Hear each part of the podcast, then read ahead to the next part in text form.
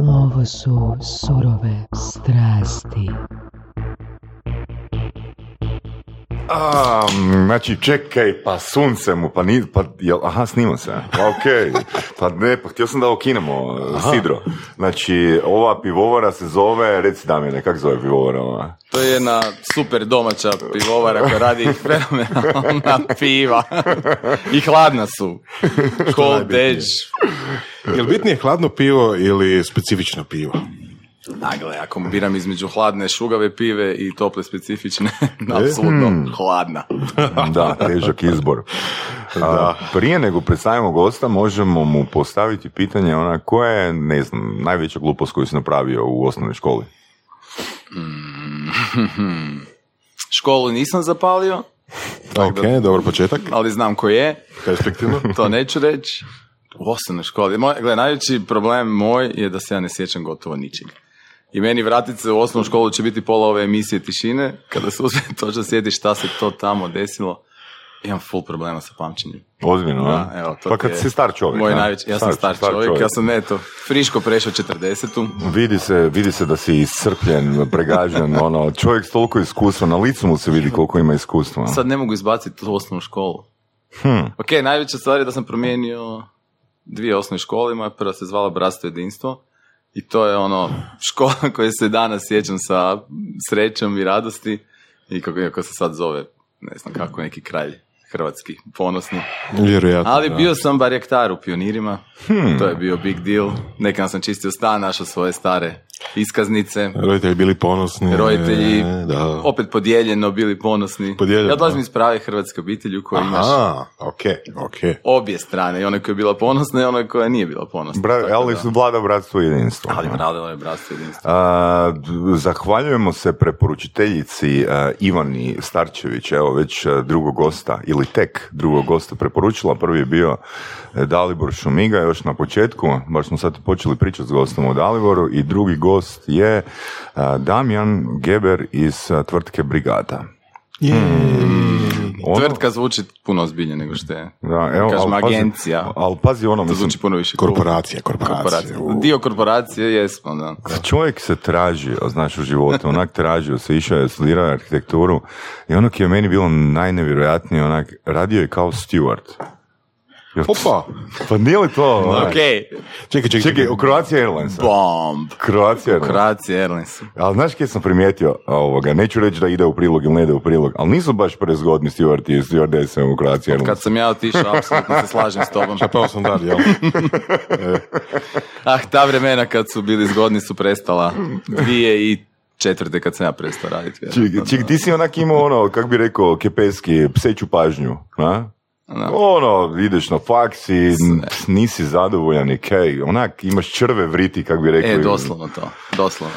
Kuš, imam neki prijatelji koji me jako dobro poznaju, koji cijelo misle da je moj život izmišljen, jer niko nije mogao zaista raditi toliko stvari koliko ja kažem da sam radio. Srećom imamo fotografije koje to dokazuju, Ok. ali ako sam mogao promijeniti ono, sve poslove koje sam mogao promijeniti, promijenio sam ih. I pokušao sam raditi sve živo i svega izvući nekakav Ti si, insight, neko znanje, nešto što mi kasnije jednog dana nekog, nadao sam se da sve to što sam prošao će mi jednog dana dobro doći. Mada si- u tom trenu nisam imao blage veze da li to ima ikakvog smisla ili nema. ti, jel si bio onda, jel bi rekao za sebe da si yes man? Pa jesam. Yes man. Yes man, I'm that yes man. Kako onda onak neko ti predloži da budeš turistički vodič ili steward? ili ka- Kak, kak se dovedeš u situaciju i kakav je proces odlučivanja?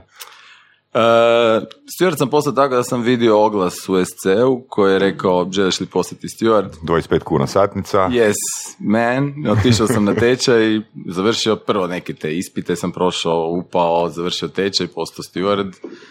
I od tog glamura avionskog posla na kraju se sve svodi na svakodnevno brijanje, dizanje u pet ujutro, satnicu koja je ono lošija od konobarske satnice, ali radiš, dobiješ dnevnice, putuješ, ne vidiš ništa od destinacija. I na kraju nije toliko seksi, nije ni blizu toliko seksi, ali ako iz toga izvučeš ono životno iskustvo, onda je neprocjenjivo. A ja sam iz toga izvukao jedno od najbitnijih životnih iskustva zbog kojih sam na kraju dana tu Da. jesam. To da se ne želiš dizati ujutro 5 sati i brijati Da, ili... ja se, ili- e, kad sam prestao raditi, više se nisam brio. Brio sam se samo za promociju. I ono, kupio sam mašinicu, ova trodnena brada nije tu zato što je cool, nego zato što ja fakat više ne želim to ne žilet u pet ujutro i ono izbrijavanje, ne mogu. Ali, naučio sam vezati kravatu, E? to je nešto, ono, nosi to dijelo, to je isto nešto, na kraju dana to ti pomogne, ali najbitnije od svega da naučiš biti dio sustava u kojemu si u tom trenu najmanji dio, ali jednako bitan kao i svi drugi. Dakle, taj avion je jedan organizam, ta kompanija je jedan isto puno veći organizam unutar kojeg ti radiš, procedure koje moraš poštivati, jer i koliko god besmisleno zvučalo, kad ih ne poštuješ, može doći do fakat velikih problema. A i odno, o- ono, obraćanje golemoj količini nepoznatih ljudi na dnevnom nivou. Mm. Ti moraš njihovu pažnju dobiti, njihovu pažnju zadržati, moraš ih prepoznati, moraš cijelo vrijeme se brinuti da taj cijeli let, kogod on traje, prođe dobro. I tako četiri, pet, šest puta dnevno. Dosta onak majčinska uloga, da. Pa vrlo da. Da, Ono, i ne samo to, nego i prezentacije. Ono, spomenuo si riječ prezentacije Da. zapravo. Nisi spomenuo riječ, ali to se podrazumijeva i prezentacija. Da. Mislim, to ti je zašto sam bio turistički vodič, Mm. ista stvar. To je ono, slično ovome, samo još gore, zato što imaš recimo maturalac klinaca koje vodiš prema Amsterdamu, koji jedva čekaju doći u taj Amsterdam, a ti ih moraš zaustaviti u nekakvom Regensburgu i pričati o nekakvoj Kulturnoj baštini. kulturnoj baštini, crkvi, nečemu o čemu ti isto realno moraš naučiti sve prije nego što ideš tamo. To je bilo ono doba početaka interneta kao nečega što koristimo svakodnevno, dakle nije bilo mobitela koji bi ti mogli u tom trenu pomoći, nego sve kaj si uspio naučiti unaprijed. Znaš, a u isto vrijeme moraš zadržati njihovu pažnju tri sata. Dakle, ako ti se oni rasprše, ako ih izgubiš, izgubio si cijelu nit, izgubio si povjerenje njihovih profesora i od tog trena dalje će tih idućih 7 dana maturalca biti noćna mora. Tako da sam vrlo brzo naučio kako čitati ljude, kako čitati grupu koja realno ne želi da si ti ispred njih, ali da ih zaintrigiraš da ti idućih 7 dana poštuju, slušaju i na kraju dana neke i nauče. Ok, jel se možda sjećaš kako si to postizao? Da, tako da sam skratio na apsolutni minimum količinu informacija koju ću im prenijeti. Što napraviš kad publika, recimo, danas držiš i prezentacije, što napraviš kad publika izgubi interes? E, ubacim foru. Ok, ima još ubacim neka foru, šema? Ubacim zanimljivu informaciju, promijenim ton. Mhm. Ja recimo jako volim i uvijek se trudim držati predavanja sa mikrofonom u rukama, Mhm. jer sa mikrofonom u rukama možeš kontrolirati dubinu zvuka, Mhm, a kad imaš slušalice onda zapravo ti samo pričaš. Moraš ih cijelo vrijeme gledat, dakle apsolutno cijelo vrijeme od početka do kraja bilo koje prezentacije moraš čitati njihova lica, čitati kako oni zapravo tebe gledaju, da li su lagano izgubili pažnju, trebaš naći ključne osobe u toj publici koje pratiš kao nekakve markere. Ako njih troje od pet izvuči mobitel, znači da trebaš ubrzat. Ako fotkaju i zapisuju, onda trebaš usporiti, znači da si došao do no, perioda u kojem trebaš dati malo više naglaska na to, ali sve je teatar. Dakle, to je jedan teatar koji ima svoj uvod, svoje neke zaplete, rasplete, jer najgore prezentacije su one koje se odrade, a ono što ja dajem svojim kolegama, kojim isto tako držim određene te tečeve kako da budu bolji prezenteri, koje, Opa. koje ovom prilikom pozdravljam, dragi moji zezat, suradnici. to mi smo konkurencija, sunce ti tvoje. Ma ne, ja to radim interno. Ja to radim za moje drage ljude da, da rade bolje na kraju dana, da budu sretni da zarade više. Zezat zezat. E, ali ono što puno ljudi radi grešku je da gleda vlastite slajdove. Dakle, ti si neko koji je autoritet tim ljudima koji su tebe došli poslušati. Ti pričaš njima, oni od tebe očekuju da sve ovo što se iza tebe vrti je samo ilustracija onoga što ti njima govoriš, a ne da ti zajedno s njima čitaš svoje slajdove. Ljudi to intuitivno rade, dakle to je opet taj behavioralni moment nas kao ljudi koji iz nedostatka sigurnosti, jer niko te zapravo Da, da. nikad kroz tvoje školovanje nije naučio tome, ti moraš nekako ono sam sebe zaštiti. Zaštitiš se tako da čitaš svoje slajdove, Da. onda zapravo pričaš ekranu umjesto njima i gubiš pažnju. Upravo to e, što si rekao je ono fantastična rečenica, znači e, čitanje sa slajda je zapravo dokaz tvoje nesigurnosti u prezentaciji. Da. Da, da. Da, Ili to da ne znaš sadržaj. što? Da, recimo, mi smo, mi smo totalno protiv um, PowerPointa, um, imamo uvjerenje da publika mora cijelo vrijeme imati fokus na nama, naravno, ako postoji situacija koja je nemoguće ono rukama prikazati, da, definitivno ono treba, ali recimo gledao sam neke izvrsne prezentacije od stranih prezentera koji u pravilu, čak i kad imaju PowerPoint, jako malo piše na, na svakom slajdu. Pa naravno, dakle, E, da, samo ono, ja bih to dao jedan malo, možda, možemo pričati o tome, možda možemo diskutirati o tome. Znači, čini mi se da postoji relativna razlika između toga da, je, li- da li je prezentacija čisto, um, kako bi rekao, ja bih rekao više možda općenita ili, Ili mora ići ne, mora, mora dati neke detalje, tipa tehničke detalje, znači tipa ono, ako radiš prezentaciju u kojoj moraš objasniti kako nekakav proizvod radi u detalje, ne može izbjeći detalje. Točno, ali ono što, uh, ono što je on rekao, znači ako publika zapisuje, ok, to da, to znači, da, da, da, to da, ono, da, neće precrtavati Da, da, ono nešto sa, sa, sa Da. PowerPointom, dakle, nisam da... Taj, taj slajd iza tebe je zapravo ilustracija tog što govoriš. Ako ti možeš to prenijeti bez ikakve ilustracije, super, ne treba ti ilustracija. Ali ako želiš dati nekakav dodatan akcent, tipa riječ iz tog što pričaš, staviš riječ, ne staviš ono cijeli tekst koji onda ti zapravo čitaš i prepričavaš. To je smrt. Kada imaš slajd sa puno teksta i čitaš taj tekst ispred ljudi, ono, meni dođe zlo koji sjedim kraj tog prezentera, kamori nekom koji ono, platio na kraju dana to sasluša. Da, da, da.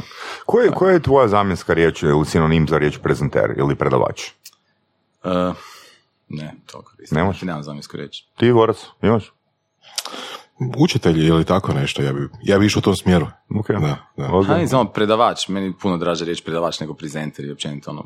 Zato što imaš veliku razliku, mi na svakom nivou organiziramo prezentacije našeg rada. To je ta poslovna prezentacija u kojoj imamo nekakav projekt nekakvu strategiju koju treba pokazati. Ti slajdovi zaista pokazuju neke ili numeričke pokazatelje analize ili ideni projekt nekakvog interijera ili nekakvu zgradu. Dakle, on je dobar dan, evo što smo napravili za vas, da li vam je to u redu ili nije. Onda postoji predavanje u kojem ti zapravo dijeliš drugima svoje znanje. Besplatno. Ovu prvu prezentaciju će neko na kraju dana platiti. Ovdje radiš iz čistog altruizma, možda nekih osobnog poriva da se malo bolje prodaš i dobiš nekakav kontakt, ali ja kad držim predavanje upravo ih držim zato što ja stvarno volim dijeliti znanje. Ne, to znanje koje imam, glupo da ga zadržim za sebe, jer uvijek stavljam sebe ulogu tih ljudi kojima da držim predavanja, koji su u pravilu mlađi, da je meni neko tad držao takav tip predavanja, ja bi vjerojatno puno lakše i puno brže došao tu gdje jesam. Jer ja ništa o ovom procesu koji sam prošao do kud sam došao danas, nisam znao. Imao sam jako malo pomoći, jako malo mentorstva, a najmanje na faksu. Dakle, ono što sam naučio na faksu je ono jedna desetina alata koji ti trebaju da jednog dana budeš uspješan u onom što radiš. Da, ti si uh, diplomirao na arhitekturi Yes. i, i u biti kad vidiš koliko te stvari van tog okvira interesira, onda možda po čovjek posumnja da li je to to, a? Gle, arhitektura je super, jer kada sam završio školu, ono, htio sam pisati nešto što mi daje još uvijek dovoljno širine. I nisam baš bio ni tada skroz siguran to što želim postići sa sobom, a arhitektura je nekakav spoj egzaktne znanosti, nekakve matematike, ima tu fizika, statika i svi ti neki vrlo, vrlo konkretni aspekti, isto tako ima i dosta umjetnosti, a meni je ono, naravno, i umjetnost i matematika super i ovo je bila najbolja kombinacija u kojoj više. Studij dizajna je previše dizajna, akademija je previše akademije, matematika, fizika su pak ono, previše matematički, mada i to umjetnost, ja ne kažem da u svemu tome nema jednog i drugog, ali ovo je baš vrlo jasno i konkretno spoj te dvije stvari. Ono što te taj faks ne nauči, nije naučio mene, niti moji kolege, niti jako puno praktikanata koji kod nas dolaze, je kako se nositi sa stvarnim životom. Dakle, šta je ovdje bitno? Kod nekih će prevladati taj matematički dio, pa će biti jako dobri e, tehničari, crtači, jako će dobro kužiti konstrukciju, kod nekih pre- prevlada umjetnički, pa će raditi fenomenalne zgrade. A na kraju dana, ono što je meni bio ono, e, trenutak prosvjetljenja je kada sam ono, u stvarnom životu shvatio da šta god mi radimo, mi to ne radimo za sebe, nego za nekog drugog, a vrlo često za nekog trećeg. I ko je taj treći? Dakle, uvijek radimo za nekog drugog, dakle, uvijek osim u vlastitom stanu i vlastitoj kući, neko drugi plaća taj naš rad, neko ga naručuje. To je kod privatnih objekata, ali kad radiš javne objekte, onda radiš i za tog čovjeka koji te plaća, ali i za korisnika. I puno prečesto, nažalost, se ne zna ko je taj korisnik. I to je u mojim prvim projektima koji su bili neki mali dućani, frizerski saloni, znaš, ono, kad si student pred završetkom faksa, ono, kad god ti neko ponudi da radiš, radiš. Sam da radiš, da nekako uđeš u taj realni svijet, zaradiš neke novce, na kraju dana se testiraš. Novce ne zaradiš, jer ne, niko te također ne nauči šta je biznis i da na kraju dana ti moraš živjeti od tog posla. Jer to što se sjećam govora tadašnjeg dekana sa diplome koji je rekao Pa, ste pa, pa malo prije si rekao da se ne sjećaš svoje prošlosti. Sjećam se detalja, nekih, neki koji su mi se toliko urezali, tipa jedan od detalja koji mi se urezao je kada sam sa aviona dojurio na faks u uniformi, skinuo kravatu da ne izgledam kao da sam stio, on sam izgledao kao loš konobar iz nekakve menze, tako da trebao sam i ostaviti kravatu. I uletio na konzultacije sa nekim radom kojeg sam crtao na tom avionu, ja sam imao noćni let i kad je taj tadašnji profesor, mentor koji nažalost još uvijek profesor i mentor na tom faksu, rekao, a kolega,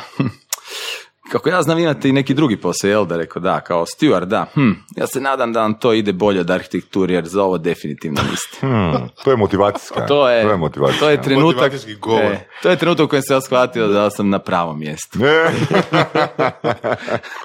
E. Je, Zaključak je da on briše samo gluposti, na? a ove stvari iz kojih je zvuka Da. povuku, to ostane upamćeno. Da, ono, e, i majke mi, evo do kraja ovog razgovora ću se pokušati prisjetiti osnovne škole, ali ne mogu, jer cijelo vrijeme vrtim, ono, naći ću, naći ću Gdje je bila? iz osnovne škole, koje osnovne.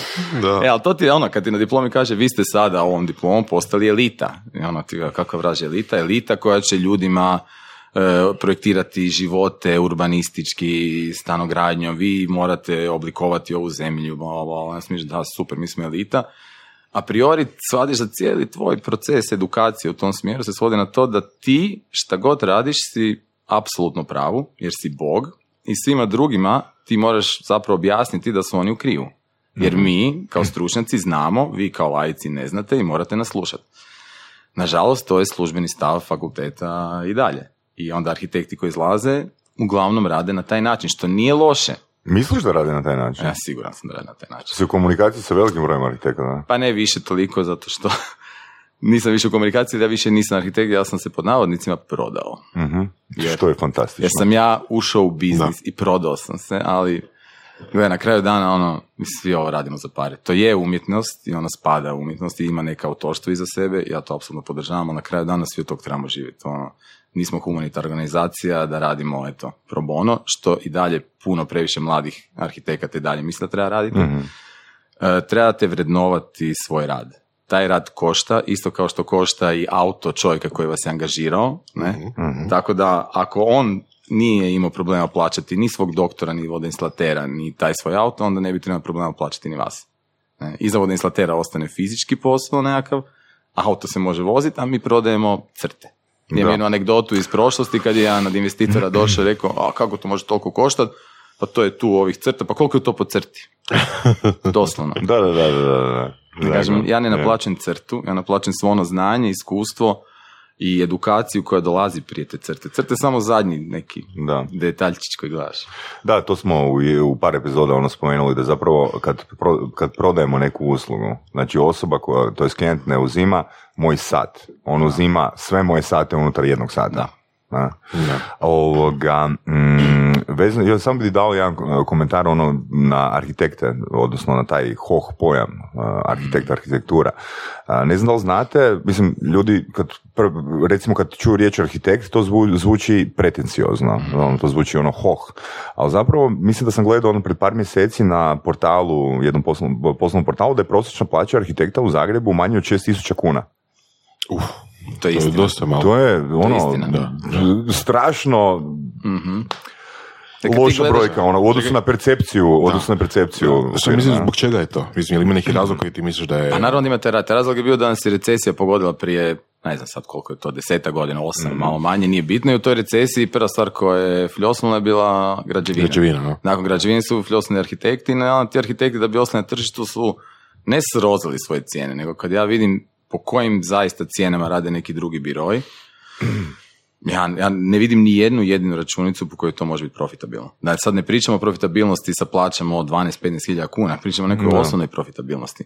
Kuš, ako ti daš nekome ono, e, projekt interijera nekakvog dućana za, ne znam, 10, 15, 12 hiljada kuna, na tome ti treba raditi dvoje, troje ljudi, mjesec, dva, kad to sve zbrojiš sa svim troškovima fiksima koje imaš, to nema nikakvog rezona. Dakle, mi ne pričamo o bogaćenju i nekakvom ono, Da, da. profitu, na kraju mi pričamo o nekom životu. Ono, Da, ono osnovi. Jer ljudi koji su pet godina na faksu, Mhm. koji je stvarno težak faks, izađu s tog faksa i onda imaju još godine i godine edukacije da postanu zapravo pravi arhitekti, na kraju rade za ono 5-6 tisuća kuna, šta njih točno I motivira u to sa neki sa 5-10 godina iskustva. Da. Da. Šta ih motivira? Šta ih točno drži u tome? Umjetnost. Umjetnost. Umjetnost. Taj altruizam u kojem mi eto gradimo kuće i vidiš taj korisnik je sretan sa svoja četiri auta, a ja vozim maminog, e, ne znam, stojadina. A dobro, mislim, jako jel misliš da je tu više, mislim da, da je to problem generalno struke ili je to problem možda arhitekata koji, koji e, su vlasnici arhitektonskih e, studija, koji ne znaju formirati cijene možda?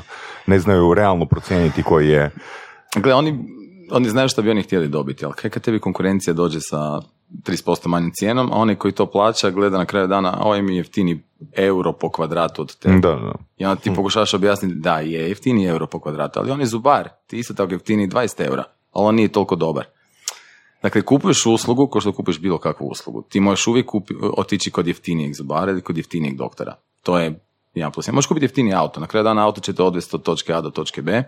Ti možeš kupiti auto za 50.000 eura, možeš kupiti auto za 200.000 eura. Zašto ti koji si došao auto od 200.000 eura očekuješ da onda ja svoju uslugu dam ispod nekakve cijene nekog drugog koji realno nije toliko dobar kao ja. Ali to si je teško objasniti samom sebi, jel tako da je? Je. Ono, to, to, je, to je isključivo ono borba sa samim sobom da ti kroz iskustvo, kroz uh, greške dođeš do toga da kažeš, e, gle, da, moja cijena je euro veća bez objašnjenja. Da. Ne ono, e, zato jer, nego ono, gle, da, je, hoćeš, nećeš. Ono, postoji razlog zbog čega je taj euro E, kad bi mi? Mislim sad, ok, meni je, iskreno meni je užasno glupo bilo uvijek lamentirati o tom zašto mi ovo, mi ono. Mislim, ovo nije socijalizam, ovo je ono klasni kapitalizam, dok postoji potražnja, bit će ponude, ako je potražnja manja, ponuda će biti jeftinija, točka. Mi se ne možemo udružiti, ne možemo sad ono, e, sad trebali bi, morali bi, to pričam već 20 godina. Ne, ovo je slobodno tržište, Da. Zašto mi ne izvozimo naš rad? Zašto mi u jednoj Njemačkoj u kojoj to košta tri puta više ne radimo? Zato što smo isto tako komotni s ovim što imamo. I zašto isti ti koji lamentiraju trebali bi, morali bi, sutra dan će dati ponudu za 2 eura manje zato da bi dobili posao i to je potpuno normalno. Ja nikog tu ne osuđujem, ali isto tako ne mislim da utopijski moramo razgovarati o tom trebali bi, ajmo svi preko Facebooka se udružiti. Da. Mislim, to je isto jedno pitanje, sad recimo da meni kažeš da ima dva plana, dva uh, arhitekture nekakve zgrade ili kuće ili bilo čega. Nemam nikakve osnove prema kojoj bi to usporedio. Znači, ono, ti mi možeš reći, ok, ovaj je duplo bolji od ovoga, ali stvarno nemam nekakve osnove na koje bi ja to sam po sebi zaključio, osim da vjerujem da pitam tebe ili pitam još da. deset ljudi, pa onda statistički. ovaj Ili je, u biti jednostavni primjer, super, mislim, radi se o nekretninama. Znači, ako ti kupiš patike od 100 kuna, pa kupiš patike od 500 kuna, znaš da sljedeći put, ili 1000 Da. kuna, znaš da sljedeći put nećeš kupiti. A ovako, nekretnina, nekretnina se radi jedan put, Da, da, govorimo. da, da, da. Znaš, Patike ćeš ono, ljudi kupiti, nemaju ono- prethodno iskustvo. Da, sad ćeš kupiti sljedeći mjesec, Da, ćeš opet kupiti da. patike i on ćeš reći, aha, to je Da. razlika. Ovaj brand mi je bolji od onog drugog brenda. Mm. U arhitekturi, to što si rekao, uđeš u to jedanput. Da. Mm. I ljudi su puno previše nepripremljeni kada Ok, to ulazi. da li onda... Imaš evo, reference, imaš Ok, projekte da, druge, vidiš da. nečiji stil, vidiš kako neko radi, dođeš na inicijalnu prezentaciju, postoji hrpa načina na koji ti možeš usporediti nečiji rad bez da ga tražiš da besplatno napravi idejno rješenje, pa onda odlučiš koje napravi bolje besplatno. Plati to idejno rješenje, to isto nije loše.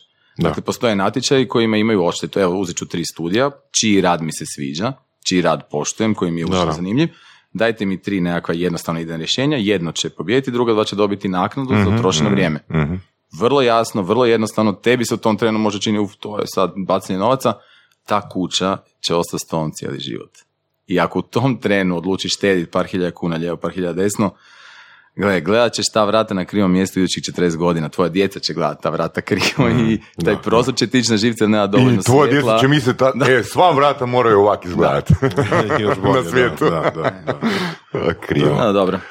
A, još vezano na to, ono, sad kad smo, kad, kad si spomenuo natječaj i naknadu za, mm, ajmo reći pod navodnicima izgubljeno vrijeme, a, proces zapošljavanja u brigadi je takav da mm, je interesantno sličan tome. Pa, ne, ne znam na šta točno Pa insinuiraš. mislim, ono, na dva, tri dana zadataka, mislim, meni je to u glavi jasno, ali sad da pokušamo povezati sa naknadom za izgubljeno vrijeme. Ne, mislim, Znači, znaš, konkretno, znači, uh, traži kad traži Ok. zaposlenika imaju određene zadatke da bi napravili filter, što je sasvim legitimno i korektno i ono, ne dobivaš krivog čovjeka, na. Da li dajete naknadu za one koji ne prođu? Dobro pitanje. ne, ok. To radimo, ali ne prečesto. To je istina. To smo radili jedan kad smo zaista imali otvoreni natječaj i tražili smo da vidimo ko kako razmišlja. Dakle, taj rad je bio rad procjene nečijeg razmišljanja, da vidimo kako je uopće, koliko mu je stalo, da li mu je stalo i kako razmišlja. Pokazalo se da to nije najbolji način, jer Da. to tad kad smo radili, da, neki ljudi koji su zaista imali najbolje rješenja nisu nužno se kasnije možda uklopili na taj isti način u našu firmu i to Evo, ja se iskreno ne sjećam da li smo to od onda više ikada radili na taj Mhm. način. Dobro. Sada imamo jedan drugi pristup, a to je da tražimo način na koji, kako, e, način na koji neko razmišlja, ne kroz njegov rad, nego da nam pošalje, evo to je sad zadnje bilo što se pokazalo isto dobro, tri primjera nekakvih projekata koji su izvedeni, koji su mu dobri, s opisom zašto je izabrao baš njih. Mhm. To bilo I kojih, onda- ne mora biti njegov. Koji god. Dakle, njegov portfolio imamo, dakle već na osnovu portfolija je ta osoba došla uopće u uži izbor i onda, evo, pokaži nam kako razmišljaš. Da vidimo uopće šta si odabrao i kako si to opisao. I onda izvučeš i estetiku i razloge iz razmišljanja i tekst. Dakle, vidiš kako se neko izražava u tih 5-6 rečenica i to je vrlo, vrlo jednostavno, ne zauzima, ne uzima ničije vrijeme, ali na kraju dobijemo puno bolji inset u to kako razmišljati. Realno, dobra strategija. Ono, Realno, nečiji bolje, rad može biti bolji ili loši, ali to ne znači da si zapravo došao dovoljno duboko u Da, da, da. e, njegov mozak. Tebi je dosta, mm, na, na tvoj razvoj u budućnosti dosta je utjecalo, utjecalo putovanje u Japan, je li tako? Yes. Je? Što se tamo dogodilo? Što je u biti bilo prije Japana i što se konkretno dogodilo u Japanu? Dakle, taj Japan je bio prekretnica između onoga što sam ja mislio da želim biti u životu i onoga što sam zapravo na kraju bio u životu. Završio sam fakultet. Bio sam- si, koliko dugo si umro? Aha, Bio u životu. umro sam u životu nekoliko puta. Srećom nije jedan put u avionu, jer to, to nema nazad. Osim one stewardese iz Srbije koje je fakat pala iz aviona i vratila se nazad kao stewardesa. Ili bio onaj? Frane, onaj Frane Selak. Da? Ono, znate tu priču, čovjek koji je Ne ono se. pao iz aviona. Mislim, dva put je navodno pao iz aviona. Čovjek, dobar ma, je, uglavnom. Ima nas i takvih. Da. Da, um, znaš ono, diplomirao sam faks kao što svi diplomiraju, zaposlio sam se u birovu kao što se na kraju dana svi zaposle, tad je bio onaj prvi bubble građevine, tako da je bilo posla na sve strane. Ako se dobro sjećam, plaća tad je bila isto koji plaća sad, a pričamo o 90, od 2007. Bio si, da. Dakle, mi u 10 godina u toj našoj struci stvarno od tih prosječnih plaća nismo daleko napredovali. Nažalost. čemu je, mislim, zašto je to tako? Znači A da ne. previše arhitekata Zato jer, ili zato jer što? ljudi koji grade kuću znaju sami a, Da. ovoga, Da, kaj njima da, treba. Da, da. A, to je da, istina. Da, istina. Dakle, ima ono, to ti je politika, nogomet i arhitektura. Da, pogotovo, evo što možemo kasnije pokrenuti, to je onaj jedan članak koji sam nedavno napisao o Pinterest projektiranju, koji je bio ono baš jako neki impact ono napravio. Znači Pinterest, a, Pinterest projektiranje, Projektiranje. da. Doći ćemo, Nice. nadam se i do tog. E, I ono, zaposlim se u biro i bilo je sve super, ali sam u tom birovu se radi ono, taj jedan veliki projekt, to se radilo mjesecima i ono, ja uvijek sam imao te crve nekakve ono, ok, ali sad već mjesecima radim jednu te istu stvar, kad će doći nešto novo, nešto drugo. I što više smo to radili, to više sam skužio da mi zapravo radimo nešto što nikad nije pitalo tog korisnika da li je njemu to ok. To je prema pravilima struke, taj hodnik je dovoljno širok, ta stuba je dovoljno visoka, ta rasvjeta je na svom mjestu, ali gdje je tu iskustvo, gdje je user experience koji ti zapravo očekuješ od tog korisnika. Paralelno sam radio za jednu prijateljicu neki dućan i isto sam ga napravio vrlo arhitektonski. O, fušu, kaj ćeš, od plaće od 5.500 kuna, ono neki moraš i zaraditi. I ja sam za napravio taj dućan i to je bilo super, da, fakat je bio lijep. Međutim, onda se desilo ono što je meni zauvijek promijenilo razmišljanje, a to je da taj dućan nije prodavao. On je bio Opa. prekrasan. O, idealno. Lijep, ono, objavljen svugdje, ono, mediji vole objavljivati interijere, to je svima vrlo seksi, na otvorenje je došla hrpa ljudi, sve je bilo super. Ali kad je prošlo otvorenje, došao je onaj prvi radni dan u kojem je prodavačica stajala i niko nije ulazio. I zašto sad niko ne ulazi? Ok, ajmo pucat lovu marketing, onda su ljudi počeli ulaziti. Međutim, ljudi koji su ulazili nisu kupovali dovoljno. Zašto ne kupuju dovoljno? I tu se meni ono otvorilo hrpetina pitanja šta se zapravo tu dešava. Da li sam ja ikako kroz taj svoj dizajn na to utjecao, makar je on prekrasan. Sad, da, to je neskromno s, moje strane za reći, ali ok, to su drugi rekli isto tako. I tu sam ja sebe počeo preispitivati i odlučio sam otići na jedno putovanje u taj Japan, među, učlanio sam se u Arhitekte bez granica, to je neka udruga kod liječnici bez granica, samo ne rade niš, nego lamentiraju. ono, odeš, studijsko putovanje, molim da, lijepo. odeš negdje i onda ti lamentiraš kako bi bilo bolje napraviti ovo i ono, ali realno ne napraviš ništa, samo jako puno razgovaraš o tome i svi kimaju puno glavom i idemo dalje. Ti je tipa kao surove strasti, a? da, da. I eto, ali kad sam već bio tamo sam uh, upoznao jednu e, kolegicu koja radi u, smijem li reći ime firme? Smijem? Možeš, možeš. Laš. I Laš je meni tada, već sam ja tada nešto s njima bio i surađivao i oni su meni uvijek bili fenomenalni zbog toga što Laš kao firma nema marketing. Njihove oglase nigdje nećete vidjeti, toga nema. Njihov jedini marketing su njihove trgovine. I miris oko njih. I, ali to je sve dio trgovine. Da, da. Dakle, sva ta čula su tamo. I onda sam s njom prošao neki trgovinom i počela objašnjavati zašto rade to što rade, kako rade. I kroz tu edukaciju sa njom sam shvatio da sve što sam ja do tada radio, sam radio potpuno krivo. Dakle, dućan nije tu da bude lijep, dućan je tu da prenese poruku. Vratio sam se nazad i shvatio da ja realno o tom cijelom aspektu ne znam ništa i da ja nemam zapravo nikoga ovdje pitati da mi to pojasni. I onda je krenulo moje vlastito istraživanje, korak po korak, knjiga po knjiga, seminar po se- seminar, Di, putovanje. di, gdje, gdje, gdje si Izrael, nalazio dakle, knjige?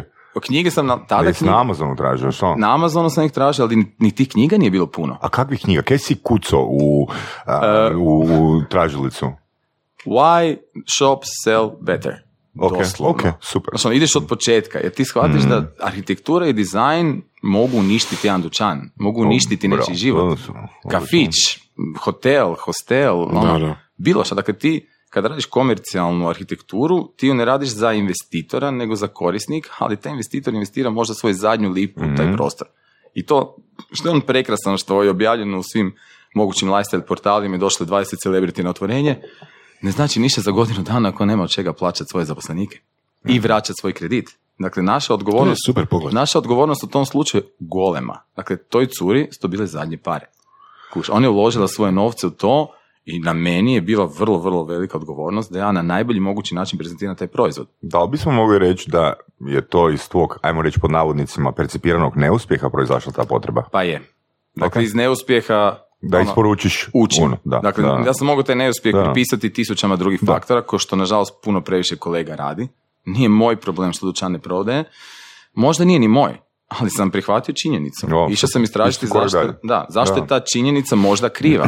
Dakle, ja ne, nisam htio reći, gledaj, on je prekrasan, svi kažu da je prekrasan, to tvoj proizvod ne valja. Možda ne valja, ali svaki dućan kasnije kroz moje istraživanje i tako dalje, recimo postoje tri glavna aspekta zašto neki dućan dobro prodaje ne prodaje. Prostor, ljudi, brand.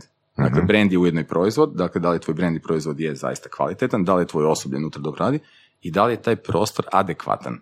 Ne najljepši. Ja ti mogu dati tisuću primjera najružnijih prostora koji prodaju sedam puta bolje od onog najljepšeg.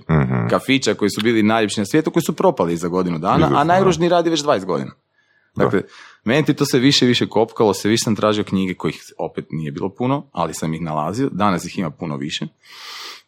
Išao sam, tad sam imao priliku biti u Izraelu, pa sam tamo otišao, oni imaju jako, jako razvijene interijere, jako, pogotovo hospitality interijere i horeko, to su kafići, restorani i tako dalje. Tamo sam isto odradio nekakve edukacije i korak po korak sam skupljao komadiće informacije koje sam mogu skupiti. Otkud ti novac? Imao sam sreće tad. Evo, mama mi je živjela u Izraelu, pa sam mogao otići kod nje. Mhm. Ok. Ne, onda u Japan sam išao, Što je bilo da nisi imao novca? bilo bi puno teže. Jel bi išao ili ne bi? Pa išao bi, ali ne bi mogao doći toliko brzo tu gdje jesam. Ja bi vjerojatno do tu došao, ali bi to trebalo puno kraće. Jer ok. moji linkovi tamo ne bi bili toliko brzo ostvarivi i pitanje da li bi međuvremeno odustao. Mhm.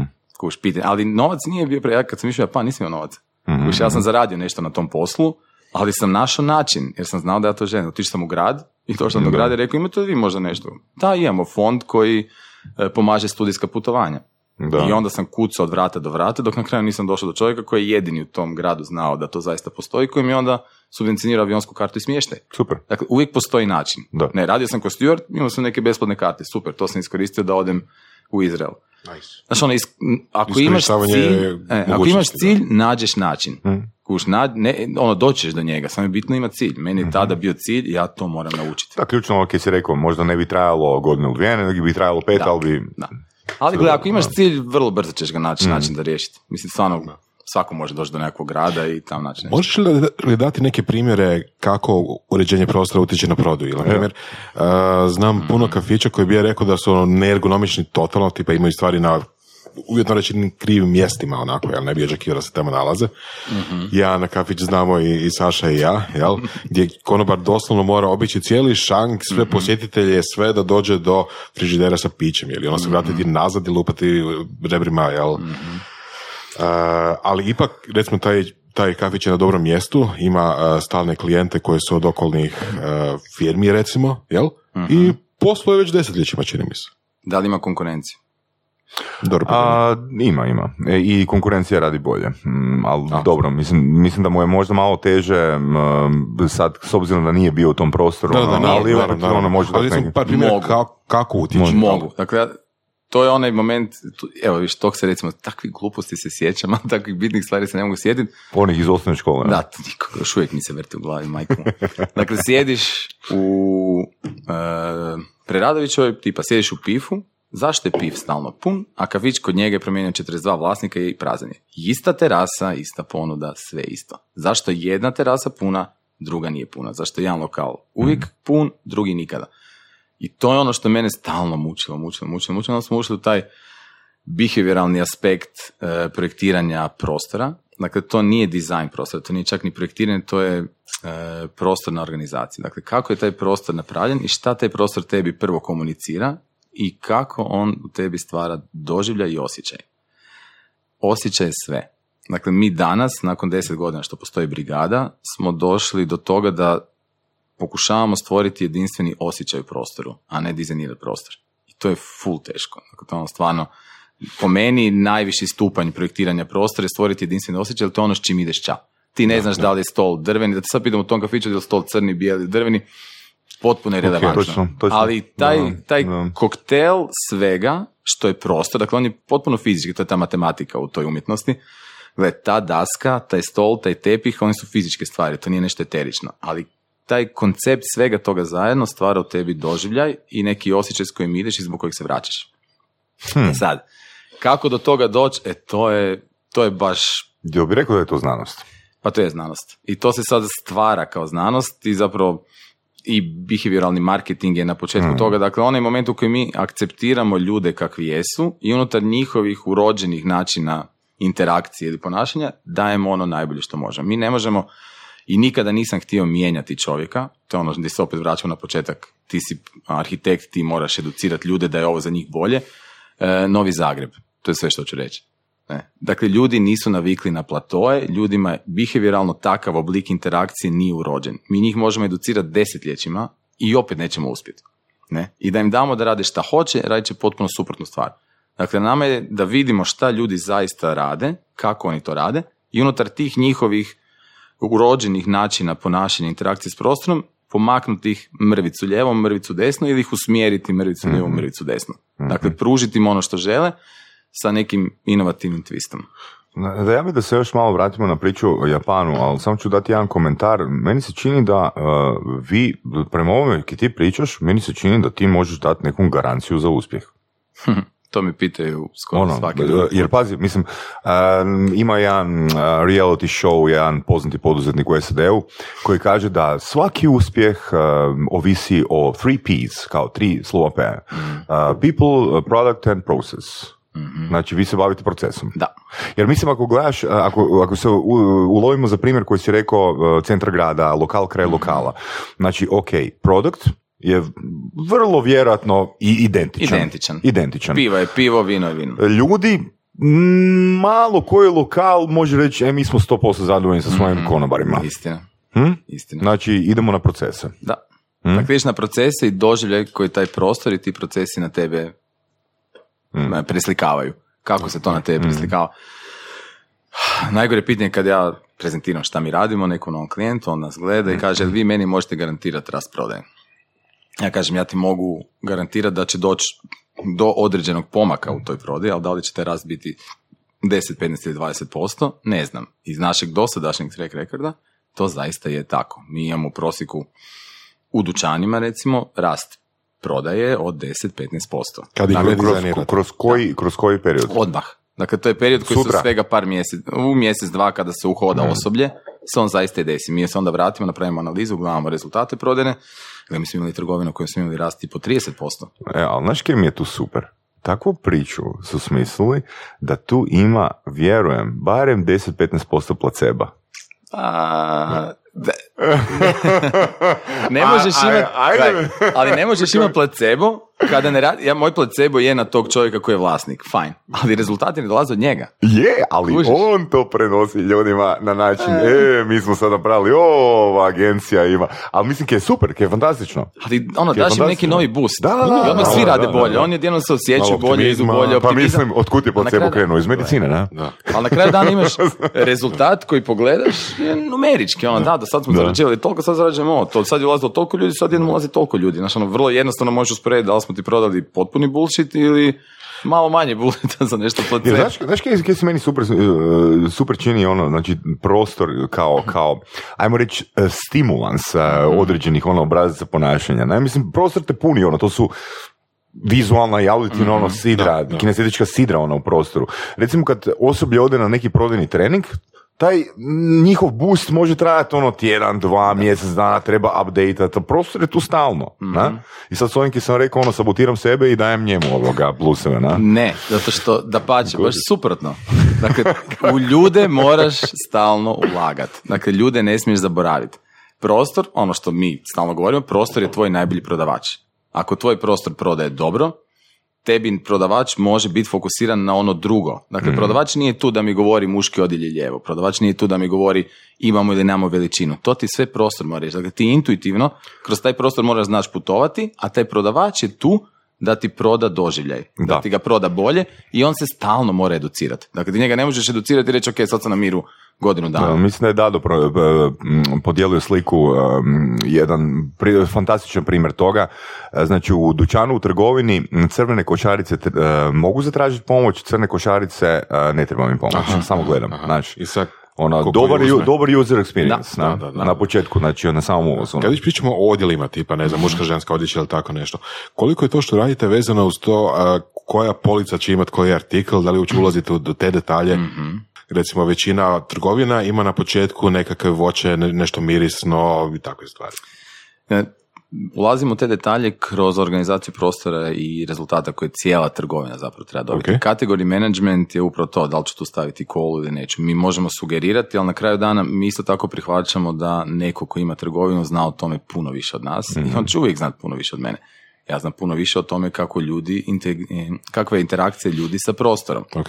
A ako njemu iz poslovnih planova ili ovih onih rezultata koji ima voće mora biti prije vode i pive, fajn, to je jedan od inputa. Mi prihvaćamo sve inpute. Mi radimo istraživački dio prije bilo kakvog projektiranja koji traje jednako dugo kao i samo dizajniranje projektiranja. Pokušavamo skupiti sve informacije. Pratimo ljude na terenu. Gledamo kako se ljudi ponašaju, je postojeći prostor. Uzimamo rezultate istraživanja koje ta firma ima. Uzimamo poslovne rezultate, uzimamo poslovne smjernice, nekakve ciljeve. Dakle, sve živo što oni imaju vezano s taj prostor, prikupimo, filtriramo i tražimo rješenje ili nekakav ono, napredak u tom prostoru koji će sve to ignorirati. Dakle, to nije, evo, neko mi je poslao projektni zadatak i taj projektni zadatak je treba mi dućan, ne znam, sa odjećom. I sad ću napraviti najljepši dućan sa odjećom za taj brand. To je potpuno krivo. U podcastu Surove strasti upoznajemo ljude koji su strastveni u onome što rade. Ovo je podcast za preživljavanje u surovoj stvarnosti. Pridružite se Saši Tenodiju i Ivanu Vorasu u otkrivanju što pokreće uspješne, motivirane ljude. Ljude koji su strašću, predanošću i vizijom postali kreatori vlastitog, a i naših života. I ono najvažnije, saznajte kako su to napravili. Slušajte Surove strasti. Dakle, najljepši dućan ne mora nužno prodavati u svom apsolutnom kapacitetu. Dakle, ti moraš istražiti ko su ljudi koji će tamo kupovati, kako ti ljudi kupuju, kad, u koje doba dana, godine, tjedna kupuju, zašto kupuju i onda prilagoditi taj cijeli prostor njima i tek na kraju ga dizajnirati. Da li e, zapravo dolazimo do ne- do nekog zaključka da je to što vi danas radite, odnosno zadnjih 10 godina, McDonald's napravio prije 70 godina? Pa da, da. A Starbucks je napravio revoluciju s tim. Znači, ono, Apple dućani su koncept za konceptom apsolutni pomak. Trenutni Apple dućan uopće ne prodaje. Njemu, Da, da, uopće, da, da, da. njemu poslovni ciljevi nisu prodaja. Njemu je cilj da vrati zajednici ono što je on dobio od njih. Dakle, njegovi proizvodi se prodaju online, kod resellera, u multibrandu, potpuno je svejedno. Ali taj njegov dućan u koji su ukucane ogromne pare je tu da busta brand, da vrati zajednici kroz koncerte, kroz predavanje, kroz edukacije, kroz pomoć, kroz besplatne popravke, kroz bilo šta. Dakle, dućan danas, a to sad ulazimo u aspekt da li u digitalno doba fizički Treba dućani dućan, da. umiru i da li ću uopće ja imat šta raditi za dve, tri godine, hoću.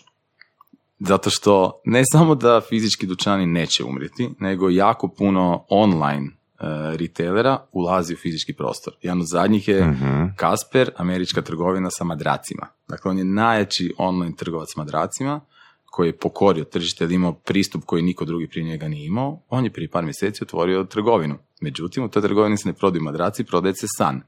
To su kapsule u koje ti za 25 dolara možeš sat vremena odspavati. Zanimljivo. Usred Manhattana, pauza Nice. za ručak, Nice. malo se dobiš piđamicu besplatno, dobiš kavicu, dobiš sokić, Super, dobiš neki suvenir za doma, platiš 25 dolara, legneš, odspavaš i doživljaj tog madraca je ostao s tobom. Mm. Tebi madrac ne treba ni danas ni sutra. On Inovativno, godinu dana će ti trebat, inovativno, da. ja znam taj madrac, klik, klik u dva klika je moj. Da. Da. Što misliš, jel, te, te- ta znanja moguće staviti, će biti moguće za 50 godina staviti u neki algoritam da, da ono, umjetna inteligencija ono sama izdizajnira prostor? Pa sigurno. Hm? Ja mislim da da. Ono što ona neće znat napraviti je jedinstveni doživljaj. Mhm, Dakle, ona će moći posložiti sve parametre, napraviti najbolji mogući prostor prema tim parametrima, možda mrvicu bolji, mrvicu loši, estetski u skladu sa trendovima, ali da li će moći stvoriti jedinstvo, dakle, o- da sam ja trgovac s madracima i da tražim umjetnu inteligenciju da mi napravi najbolji dućan s madracima, on bi uzeo sve dućane s madracima i napravio malo bolji dućan s madracima. Da. Ali mi ne bi došao s idejom da imam dućan koji ne prodaje madrace. Da, da, Dakle, da. to je taj pomak koji danas, mi gledamo da danas u ovome s čime se bavimo, više ne gledaš ono retail, retail, retail, nego sales experience. I taj cijeli shift u zadnjih par godina je sa prodaje prešao na doživljaj. Mhm. I danas se u fizičkom prostoru traži nekakav jedinstveni doživljaj da se prodaja dešava svugdje. Prodaja se dešava sad dok ja pričam s vama u dva klika na mobitelu. Ali doživljaj koji ću ja dobiti na prodajnom mjestu je nešto što će ostati u meni. I ono što trgovci puno previše zaboravljaju je da mi, stvarni ljudi, kada dođemo u njihov dućan, smo zapravo napravili jedno vrlo ozbiljno hodočašće. Mi smo izašli iz svoje kuće, mi smo obukli nekakav kaput, mi smo ušli u nekakav auto, pokisli, probijali se kroz gužvu, tražili parking, opet pokisli, probijali kroz shopping centar i ušli. Mi tog, dakle, trgovci koji o tom ne razmišljaju, tog čovjeka gledaju kao, aha, evo još jedan kupac. Ne. Da, da. Ti njemu moraš vratiti pažnju i povjerenje koje on uložio u tebe, jer on je zaista napravio 75 koraka, a imao je izbor. Dakle, mi danas imamo izbor to ne napraviti. Prije 20 godina nismo imali taj izbor. Ne, zanimljiv pogled. Je, da, je, da, da. je. Ne, Sve, no, mislim, to što- ist- istina je, istina je. stvarno je. A, ono, ono, ono što mene konkretno interesira je, a, znači, dao si primjer ovih madraca. Am, ali kako tu izmjeriti prodaju? Sad ulazimo u aspekt u kojemu mi još uvijek nismo. I da li, se, da li je tu možda već može. ako znaš Može, može, dakle, koliki je customer journey za, e, za mjesta koja ono samo prezentacijski nude neki oblik uh, experience Yes, i to je Ok. fenomenalno. Mhm. Ali tu mi smo tek zagrebli površinu, jer realno i globalno se tek zagrebala površina u tom aspektu. A, a to je integracija online i offline u startu. Dakle, mi i dalje pričamo da li će online pobijediti offline ili neće internet pobijediti online, mislim, to su gluposti, to je ono toliko već pase da svaki drugi članak o zatvaranju, ne znam, hrpe trgovina u Londonu nikad ne piše da su isto vrijeme u iduće dvije godine planira otvoriti 600 trgovina online retailera. Dakle, to je nekakav proces koji će uvijek tu biti.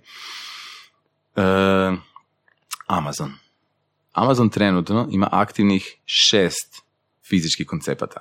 Mi znamo za onaj dućan gdje ne moraš e, ništa plaćati, nek samo lajš izlaziš, onda ima knjižare, onda ima four star Amazon, gdje su samo proizvodi koji u tom dijelu grada imaju četiri ili više zvijezdica, onda su kupili Whole Foods, najvećeg retailera zdrave hrane i sad navodno planiraju izaći sa nekim tipom trgovina koja će biti konkurencija Lidlu i ostalima, jer ono, Lidl je pokorio Ameriku, Kaufland, Australiju, ne znam, dakle takav tip dućana fakat rastura i ono, Amazon je vidio tu nišu i ući će u to, imaju svoje pop-upove, ali oni prvenstveno to rade zbog podataka. Jer ti, svi ti offline dućani, taj s madracima, skuplja podatke o tebi. Ti se registriraš na ulazu i to su njima stvarni podaci stvarnih ljudi koji su opet pokazali taj interes. Izašli iz kuće, došli na ulicu, bla, bla, bla. Dakle, oni su već tu prvu barijeru želje za tvojim proizvodom prešli. Da, da. A najveća greška koju možeš napraviti je da u tom trenu ti ne znaš ko je taj čovjek. Jer taj čovjek tebi zapravo hrani online dućan i njima je i dalje core business online dućan. Ali taj fizički čovjek je jednom nogom unutra, a drugom brand ambasador. I onda konstantnim interakcijama podatka koje dobijaš u stvarnom svijetu i onih koji dobijaš u online sa pravilnim timom koji to zna čitati, integrirati, ti imaš uspješnu trgovinu danas. Dakle, omnichannel, koja je riječ koja je to bila super popularna zadnjih godina i koji su svi u Hrvatskoj shvatili, a i šire shvatili kao e, ekrani u dućanima. Ajmo staviti tablet lijevo, tablet desno, potpuno krivo. Omnichannel je integracija podataka i doživljaja. Na mobitelu nemaš doživljaj jer ti staklo barijera, u prostoru imaš doživljaj, ali nemaš podatke. Uzimanje podataka iz prostora i dodavanje tog doživljaja na mobitel je pravi omnichannel. Znači, budućnost je Minority Report, jel? A budućnost je Minority Report. Da, da. Mislim, to je, ono, mi smo imali neki dan jednu raspravu i to je sad jedna moja teorija koju još nisam izbacio, imat ćete ekskluzivu. Tan, tan, tan. Da li će svijetu za deset godina trebati arhitekt? Pa dobro, sad si rekao da hoće. Da, ali samo za jedinstveno stvaranje doživljaja koju kompjuter ne može napraviti. Evo, uzmimo izbor, a izbor bože. Uzmimo priču, Zagreb. Evo, izađite van, pogledajte kroz prozor, koliko zgrada koje vidite sada je mogao napraviti algoritam. Dakle, u Zagrebu, kao i u cijelom svijetu, 90% zgrada su generičke Ubaciš kocke. zakone. Ubaciš zakone, Da, ubaciš da, parcelu, da, ubaciš ono, vrlo jednostavne stvari, vrata su A puta B, znaš, ono, ne mogu biti ni manja ni veća, mašina je 60, 60, 90, frižider je toliki, WC je toliki, dakle ti parametri u tom algoritmu su toliko zadani da tebi kompjutor samo pratići njih izbaci 90% tih zgrada koje više oko sebe. Bijela kocka sa svim balkonima. Ja bi žute balkone, evo žuti balkon, nije bitno. I sve je po zakonu, i sva dokumentacija je spremna. Da, on je sve uspio dobiti. A onda ti kažeš, pa da, ali neko to treba dizajnirati. Ok, budimo iskreni, većinu tih zgrada nije uopće bilo potrebe dizajnirati, zato što je nekakav developer, je ono, trgovac nekretnina napravio kocku sa što više balkona da, Da. može prodati kvadrate, ali ok, ako i želiš dizajn, ko će bolje od kompjutera skrepati internet sa, sa aktualnim trendovima koji će ti moći uklopiti u algoritam koji će ti davati tup kuća na enter. Htio bi još 10 modela, enter, evo ti još 10 modela, još 20, još 1000 modela. Ono što kompjuter ne može je napraviti nešto novo. Dakle, nova, ti- nova tipologija, novi dizajn, prvi unikatni primjer nečega je nešto što ćemo raditi mi. Tako da svi arhitekti koji grade zgrade po istim onim cijenama o kojima smo pričali, reto napravi ih je već 20, 21 će biti ista, samo će balkon biti lijevo, a vrata desno. To algoritam može napraviti puno brže i puno jeftinije od njega. I šta onda? E, pročitajte u mojoj novoj knjizi. O, jel pišeš? Piše. Pa bih htio sam te pitat uh, i prije, da li, da li ti je cilj napisati knjigu? Tako da svaka čast na tome. Piše Svaka zato što mislim da... Mislim, ono, da, ba- da barem kao autor možeš preživjeti, na? Da, to mi, moj, ali moj možemo cilj, reći gle, malo moj cilj u životu je bio da se obogatim i shvatio sam da je u tom, u knjižarstvu je... Najveća lova, E, to najveća lova. Evo, ja, ja, ja i Boris možemo potvrditi. Da, Evo, da. Ako se misli ikad obogatiti, mislim, nema mi, nema mi druge, moram Ili, to. ili u pisanju knjiga ili u lutriji. Sad nismo još odlučili, ali koji je bolji, bolje ovaj, Ali s podcastom smo se fakat zajebali. S podcastom. A gle, ono, da sam ja imao tu literaturu dok sam učio, da je mene neko od tih profesora tada otvorio poglede prema tome, Znaš, ono, nije arhitektura samo zgrada ili samo interijer. Mislim, mi moramo razmišljati o psihologiji i o prostoru, i o ekonomiji, i o prodaji, i o prezentaciji. Ono, koliko ima arhitekta koji nisu u stanju isprezentirati svoj rad. Imaju najbolje ideje na svijetu, a ne znaju ih prezentirati i prodati. I onda neko ko ima slabiji rad, ali puno bolji prezenter od njih, dobije taj posao. Da, Naravno, da. ali to je svema, svema, svema tako, ali on da, to ne da. zna, mislim, od kud je on to mogu znati? Kuć, kod mene, Da. kad dođu ljudi kod mene raditi, ono, uče, uče, uče, mi održavamo i radionice i oni stvarno, meni je cilj da oni nauče šta ako nakon pet godina, tri godine odu dalje, osnovaju svoju firmu, super. Dakle, neki više nas na tržište, nek se to tržište educira. Neka se nekako pročisti, neka svi zajedno odemo dalje. Meni Da. je najteže na tržištu uspjeti ako si ono, manjina, jedan od par firmi koji to rade. Jer onda nemaš scenu i onda nisi relevantan nikome iznad ovih granica. Da. Ali ako bi nekakav francuz angažirao neku firmu, aha, čuo sam da hrvatska scena je dobra, Da. svi zajedno imamo puno veće šanse probiti se na ta tržišta. Koliko je teško ili lako, recimo, arhitektima izaći izvan Hrvatske? Jer, em, čuo sam od, od kolega da to ono, dosta ima utjecaja e, zakoni, lokalna pravila o tome kako se nešto gradi, radi i tako. E pa ako se zadržiš na opet tome što je arhitekt po definiciji, da. Dobro. Da, ono, sorry, kužiš, možeš biti nekakav projektant u nekakvom manjem, većem uredu u Njemačkoj i uvijek ćeš ostati tu, nećeš nikad biti direktor tog ureda. Dobro. Ali ni ne moraš biti arhitekt. Fanta ovoga što mi radimo je da smo otkrili jednu nišu koja je prostor. Dakle, mi stvaramo prostore. Mi ne zidamo zgrade, mi ne gradimo Dobro. spomenike sami sebi, nego stvaramo prostorne doživljaje nekakvom korisniku. To možeš prodati bilo gdje. Cool. Dakle, Da. ljudi su ljudi. Da li su okidači? Da li su okidači prostora? Uh, mislim, siguran sam da postoje kulturološki triggeri. Postoje. Postoje, Ok, ali... Kako, kako istražuješ? Kako, jel tu postoji proces istraživanja? Da, dakle mi smo to sveli na onaj najbazičniji minimum minimuma. Imamo kolege koji su u prostoru i gledaju ljude kako se ponašaju u tom prostoru. Bez upitnika, bez fokus grupa, bez ičega što može utjecati na odgovor koji dobijemo s druge strane. Čekaj, Vrlo jednostavno Znači, bazično. zaposlenik, ako sam dobro razumio, Da. sjedi u prostoru ili stoji u Da. prostoru i gleda ljude. Ok, nije to malo creepy? Pa u tom je poanta, on mora biti educiran da ga ovi ne primijeti. Ok. Ali ako ga počneš primjećati, ono, oh, who's that creepy guy in the corner? Znači, ako vidite nekog čovjeka u kutu, kako ne znam, ono, Drži fascikl sa sunčanim naočalom. nešto piše okolo i ne znam, ono. Emotivni Ima- brigadir. Da. Ima, da.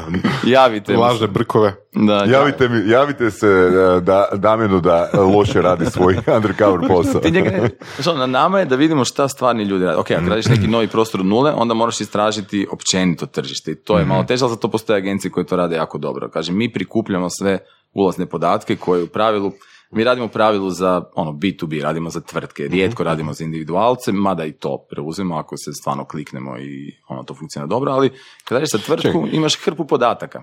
Da li to znači da vi kao tvrtka možete, eto sad danas, sutra otići, ne znam, u Francusku ili, ili Španjolsku i tamo raditi za njihovu firmu, za nekog naručioca iz te zemlje? Otići ću korak dalje, mi to već radimo.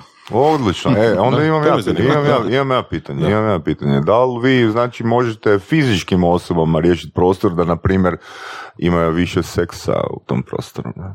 E, kaj je najbolje, kaj je najbolje, da. Da, to je najrelevantnije, da. Da, gledaj, ali ja ti mogu reći da da, jer ako ono napraviš prostor, gledaj, ok, fizička osoba, fizički Dobro, stan. ali bez ono seksualnih, ne znam, Bez, stimulirajućih bez, Znači, znači, znači bez, bez uh, creepy lika u Bez- kutu da, bez- koji gleda bez- da, Ne, ali, ali- a ne može bez, on mora biti, dakle on, On je dio ono, procesa, molim lijepo. on je dio Ali za taj procesa. posao se ti osobno javljaš. Ja sam, evo, spreman sam na žrtvu, mada Ako je više to ne bračni par zgodan, naravno. Da. Dakle, ne možeš birat.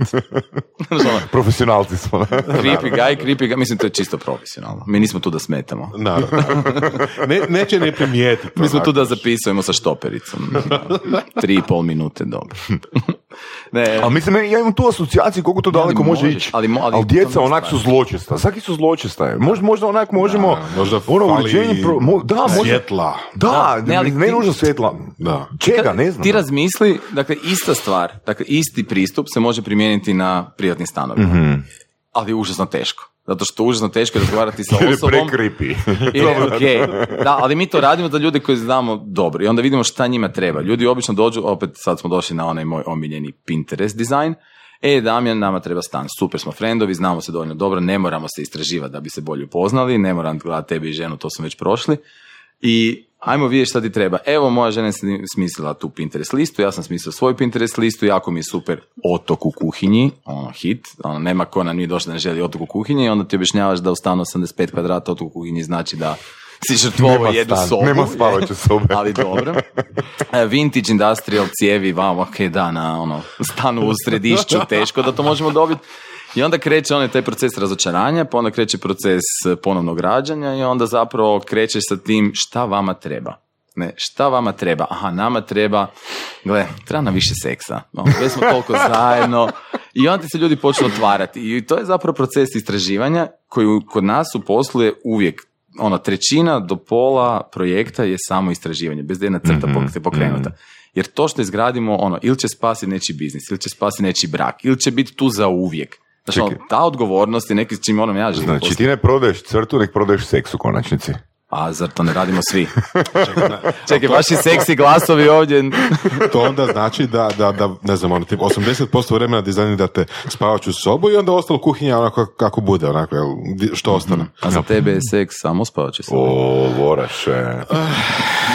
imam, imam, pazi, imam, još, imam, još jednu, imam još jednu. Znači, možete li vi, brigadiri, um, napraviti Big Brother kuću koja će imati 50 puta više začkoljica. O Bože. A? Može, može, može, ali zašto bi? Da. Evo, ali, to on, pa, zbog onih gledatelja koji to gledaju. Gledaj, može ako nam, uvjet, ne, ako nam sponzori ne uvjetuju dekor. Jer onaj kić, ja majke mi, znači, neću mora biti nebitno. ne znam, Coca-Colom, onako, znači, Nikad. Oni moraju smišljati tam neke igrice, vježbice, svašta da bude više seksa u Big Brother kući, ne znam čega. Pa ajmo jebote urediti prostor, nek se stvari, pa ajmo uštediti na scenariju. Najmanji problem. nek scenarij bude jebačina. Da. Ako se već radi Big Brother kući... A ja stojim onda... u čošku. Da.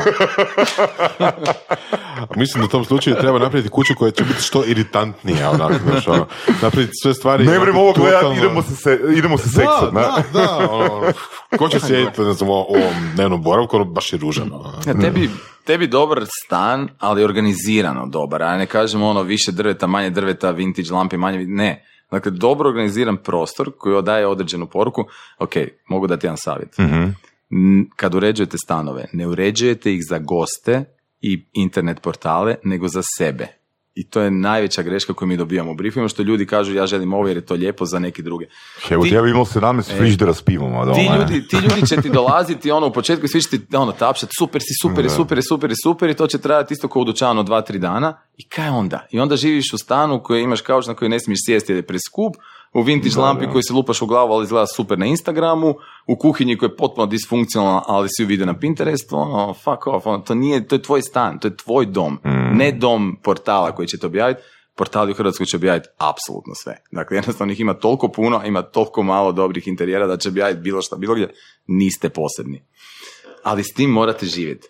A dobar stan, dobro organiziran stan za potrebe ljudi, mm-hmm. ima ljudi koji ne žele više seksa, koji će imati dovoljno djece, žele, znaš, daj mi samo mira. Napravit ćemo stan u kojem će imati više mira, mm. stan u kojem ćeš ti moći izdvojiti, stan, gledaj, želim se više družiti s ljudima, super, napravit ćemo ti prostor za to.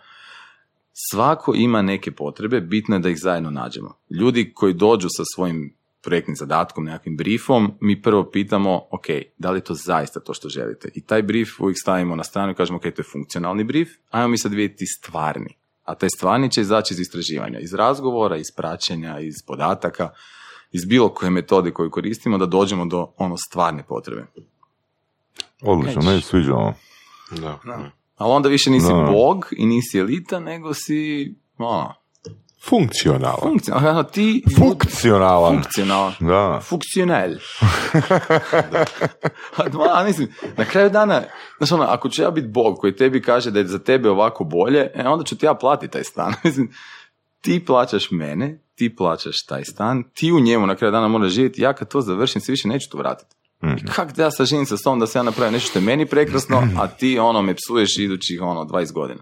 Da. Ne, znači ono, moramo u nekom trenu naći balans. Opet ne možemo raditi samo po željama, tu mora postojati balans. I mora mm. uvijek postojati razlog. Ako nemaš znači, razlog... Ništa od tobogana u, u kući. Joj, znači, imali smo tu jedan put želju. Opa, nice, mi bi, nice. mi bi tobogan, jer je to super, jesmo može. Evo, bit će vam super prva dva tjedna, da li ste sigurni da to želite dalje? I nakon svih mogućih argumenata, opet, istraživanje, podaci, argumenti odlučuju. Ja svojim kolegama kažem i to je jako teško za izbiti iz njih ako ti je jedini argument za dizajn koji si napravio, sviđa mi se i ne sviđa mi se, onda ideš raditi iz početka. Dakle, ako nemaš ništa drugo što potkrepljuje tvoju ideju i tvoje rješenje, onda znači nisi dovoljno To je ono gdje vraćamo se na način na koji arhitekt razmišlja. Da, Dakle, nema meni se sviđa, tebi se ne sviđa, ja sam mm. arhitekt, ja sam u pravu. Nisi, u pravu je onaj koji plaća. A dobro, mislim, tu možemo opet uh, komentirati ono definiciju profesionalca. Profesionalca je onaj koji uh, razumije proces. Mhm. ja to često na, na, na predavanjima znam reći koja je razlika između fotografa amatera i fotografa profesionalca. Kad jedan i drugi imaju savršenu fotografiju, uh, amateriju neće znati ponoviti. Da. Ne? Znači, profesionalac može razumije kompletan proces i to je, to je u biti ključno. U bilo kojem okviru osoba koja razumije proces i koja ima razloge zbog čega, ono, opipljive razloge zbog čega nešto je profesionalac. Ili raste prema profesionalcu. Um, kako je to, teško ili lako um, otvoriti tvrtku sa idejom, uh, znači imaš nišu, ali jednostavno m, tržište uopće ne prepoznaje tu potrebu. Tada. Ti se stvarno dobro pripremio. Ne, zapravo nisam, nego postavljam ti pitanja koje mi, koje, koje mi Ne, stižu. Stvarno, stvarno, kurim ti se nisam, ja. Ovo je, Vjerujemo ti. Da. ovo je onak najštreberski intervju koji sam ikad imao, majke mi. Evo, ovo je E, kapa znaš dolje. sad ću reći koju Kapa pivu dolje, piješ. seks gore. Sad ću reći koju pivu piješ. Strašno. Ok, onda nisi štreber. E, ne, Mm, Ne, samo sam Ne, ovoga, ekstra inteligentan na drugom mjestu odmah nakon Vorasa. Ne? ali, ti si, ali ti si zanimljiv. ok, može. Sretan sam s tom podjelom. E, užasno je teško. Užasno, to je jedna od stvari koje mi isto ono, dosta često pričam. Ti smisliš nešto što znaš da svima treba. Ali ti ljudi ne znaju da to uopće postoji. Mm. Ono, ti tek trebaš izgraditi tržište do faze u kojoj oni znaju da im to možda treba. Da. Ono, da to uopće postoji. I bilo je teško. Bilo je full teško. Imao sam sreće jer su mi se neka vrata odškrinula dovoljno rano i opet neki stranci su radili u firmama koji su znali o čemu se tu dešava. I znači, ono, ta mikro šansa koju sam dobio, uzgrabio sam je ono odmah cijelo. Koja je to bila Krenuo. mikrošansa? To je bilo prije već 14, ne, 12 godina Tele2.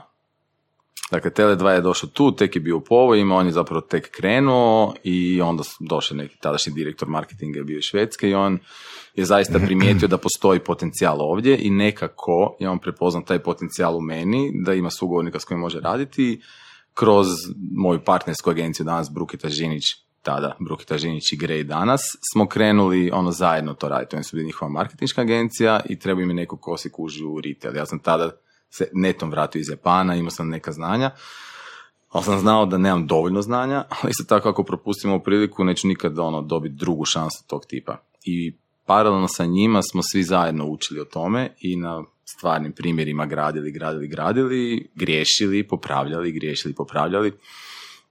Jednostavno je korak po korak to izraslo u, na kraju dana uspješan biznis. Razvili smo prvi koncept i nekako onda je došao i mediji su se zainteresirali pa smo počeli davati neke intervjue, pa sam počeo držati predavanja i počeo sam educirati tržište. Ono što je meni bio cilj ne samo dobiti više posla i biti bogatiji, što se nije desilo i neće, zato moram napisati knjigu, je bilo da nekako pokušam i drugim kolegama otvoriti oči. Tad je bila najgora recesija. Dakle, svi su ostali bez posla, bilo je ono užasna situacija, ali sam htio pokazati, postoji cijelo jedno tržište s kojim se vi ne bavite, a možete. Nažalost, da li danas postoji nekakva scena firmi koji se bavi tim što se mi bavi, čim se mi bavimo na način na koji se mi bavimo, integrirano. Dakle, ima firmi koje se bave behavioralnom, eh, behavioralnim marketingom, analizom, unapređenjem prodajnih procesa, ima firmi koji se bavi interijerima, ali nažalost još uvijek nema firmi koji su to spojile u jednu priču. Dakle, mi nismo tu da uzmemo posao analitičarima, analitičari rade jako dobro svoj posao i oni nama zapravo doprinose, niti da uzmemo dizajn interijera. Mi smo ko neki most koji prevodi to u cijelinu. I na kraju dana ono, ono što super. mislimo to i proizvedemo. Koliko je lako uh, ukrast vaš biznis? Replicirati ovo što vi radite. evo, možeš replicirati moj mozak i ono, vidjeti kaj će iz njega izvući vjerojatno malo toga, jer se ne sjećam još uvijek ničega iz osnovne škole. O, Ne, ali ozbiljno, koliko je, ne znam, teško ili lako replicirati procese koje vi imate? Pa, m, relativno je lako, zato što naši procesi su vrlo jednostavni. Ok, ja da, se, da, me, da čujem ovaj intervju, a arhitekt sam, ja bi išao, uh, I, da, ti išao bi u vaš utaborni put Super. pratiti. I ono, da pače, pozivam sve arhitekte, čak i svoje ono, ljudi koji su radili kod nas da to rade. Međutim, kad jednom uđeš u to, shvatiš koliko ne znaš. I ako si spreman boriti se idućih ono, dve, tri, pet godina da dođe tu, da pače. Ali nažalost ljudi kada vide koliko je to zapravo put koji moraju preći i koliko tu ima jako, jako puno širine koju moraš ono naučiti, ne znam, odustanu ili krenu linijom manjeg otpora i kažu, ma dobro, mi ćemo to samo dizajnirati. Ja bih volio da neko ono uzme naše procese, ja imam i predavanja koja mogu vidjeti te procese i relativno jednostavno raditi, samo što tu treba krenuti, treba biti spreman na... I treba imati strast. Treba strast, da, da. da, što nisam još spomenuo, ali ja da nemam ovu strast koju imam prema tom poslu, ja s tim ne bi bavio, iskreno. Mhm. Jer to je užasno mukotrpan i stalno moraš biti. A možda cijelo vrijeme boraviš u prostorima koji ti stimuliraju ra- strast, na? Je i nije, da, ono, da, moj ured simulira strast i moja spavača soba i kupaona i kuhinja i kupaona dva put. Da li, da li bi ti rekao da ono, si kroz proces te edukacije, iskustva i sve, stekao možda malo više od prosjeka veću uh, prostornu inteligenciju? Pa, to je tako.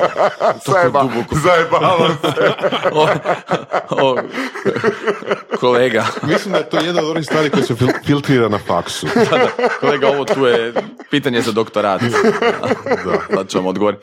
E, Ono, Zezam, ovo što mi radimo, to što radimo i kako radimo, mi sad ušli u digitalni svijet, mi sad zadnjih ono godina Što to smo znači? sve više, dakle da uzimamo, imamo kolege opet iz e, tima on, koji je digitalni tim od Brookte Jeans, sa njima jako puno surađujemo na prikupljanju Ok. podataka. Recimo, to je sad jedan korak na kojem još uvijek jako malo arhitekata koji se bave isključivo prostorom je uopće zadrlo. Digitalni svijet je realan svijet. Znaš, ono, da ne pričamo o najbanalnim primjera poput e, instagramabilnih kafića i sličnih gluposti. Kaj to znači? A to znači da imaš ljudi koji radi kafići koji samo izgledaju dobro na Instagramu, jer će tako privući influencere koji će se tamo fotkati, koji će privući druge, koji, bo, i to je super. Međutim, Instagram trendovi traju onak sve kraće i kraće. Tako da ti cijeli svoj kafić pofarbaš u roze i staviš dvije e, baby blue stolice i jednu palmu, super. Ali za tri mjeseca će to biti out i moraš biti spreman svaka tri mjeseca taj kafić updateati prema Instagram trendovima ako želiš to zadržati. Je li neko to napravio ikada? Da, je. Pa imaš Što, update-o, update-o prostor update-o. e, da bude u skladu s Instagram? Ali Da, bilo je, ali jebeno pitanje, jebeno pitanje. Je, dakle Da. imati, da, ali to vani. Dakle, to su Vani? ljudi koji to rade vani, ima u Londonu jedan fenomenalan restoran koji to zaista radi svaki godinu dana, pretapecira sve kauče, ali oni ono, su užasno bogati, užasno puno pa, a, mlate para. Do te mjere da su nakon prve godine pretapecirali sve stolice u nijansu tamnju rozu. Dakle, iz roze u nijansu tamnju rozu, jer je nijansa tamnji roza bila te godine Instagram boja i bolje izgledala na fotkama. Kod nas, nažalost, ljudi misle kao otvori kafić koji je uspješan prva tri mjeseca. Da stavit će mogu- neku vintage plug da. ili ne znam, Da, mo- da. mogu otići na godišnji, to je sad to, pare s neba, a onda za godinu dana odjedno više nema nikog jer ono, neku staru čizmu staviti na prozor. ono, peglu i stari radio, dvije cijevi po. To što- Koji je vijek trajanja, recimo, prostora u smislu e, kao, evo sad doprinosi prodaje? Koji je vijek trajanja? Da li isto koji kod, ne znam, brandinga, web sajtova i slično, e, gle, sljedećih dvije godine ili pet godina ne moraš razmišljati o Jep. tome. Mm. Neki rok trajanja prodajnog prostora je bio 3 do 5 godina. Mhm.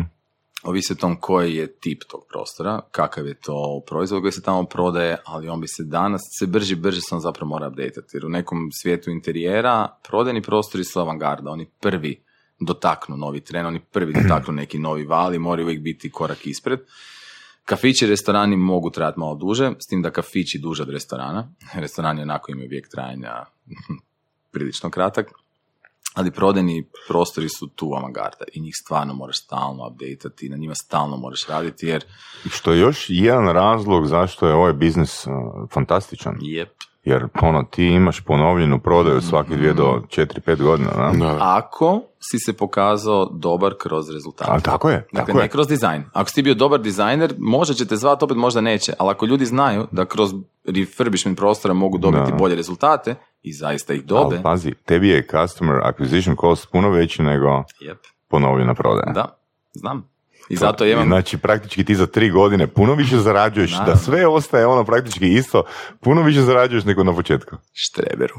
Ne, ne, pa to je Ali to je logika, tajna. to je matematika jebate. Ali to je, Da. da. I to, to je nešto što bi svi trebali prepoznati. Jer ti, ja i konstantno govorim i svojim kolegama, ljudi, akvizicija novih klijenata je Najskuplja. užasno komplicirana. Najskuplja i najskuplja. Skupa i komplicirana.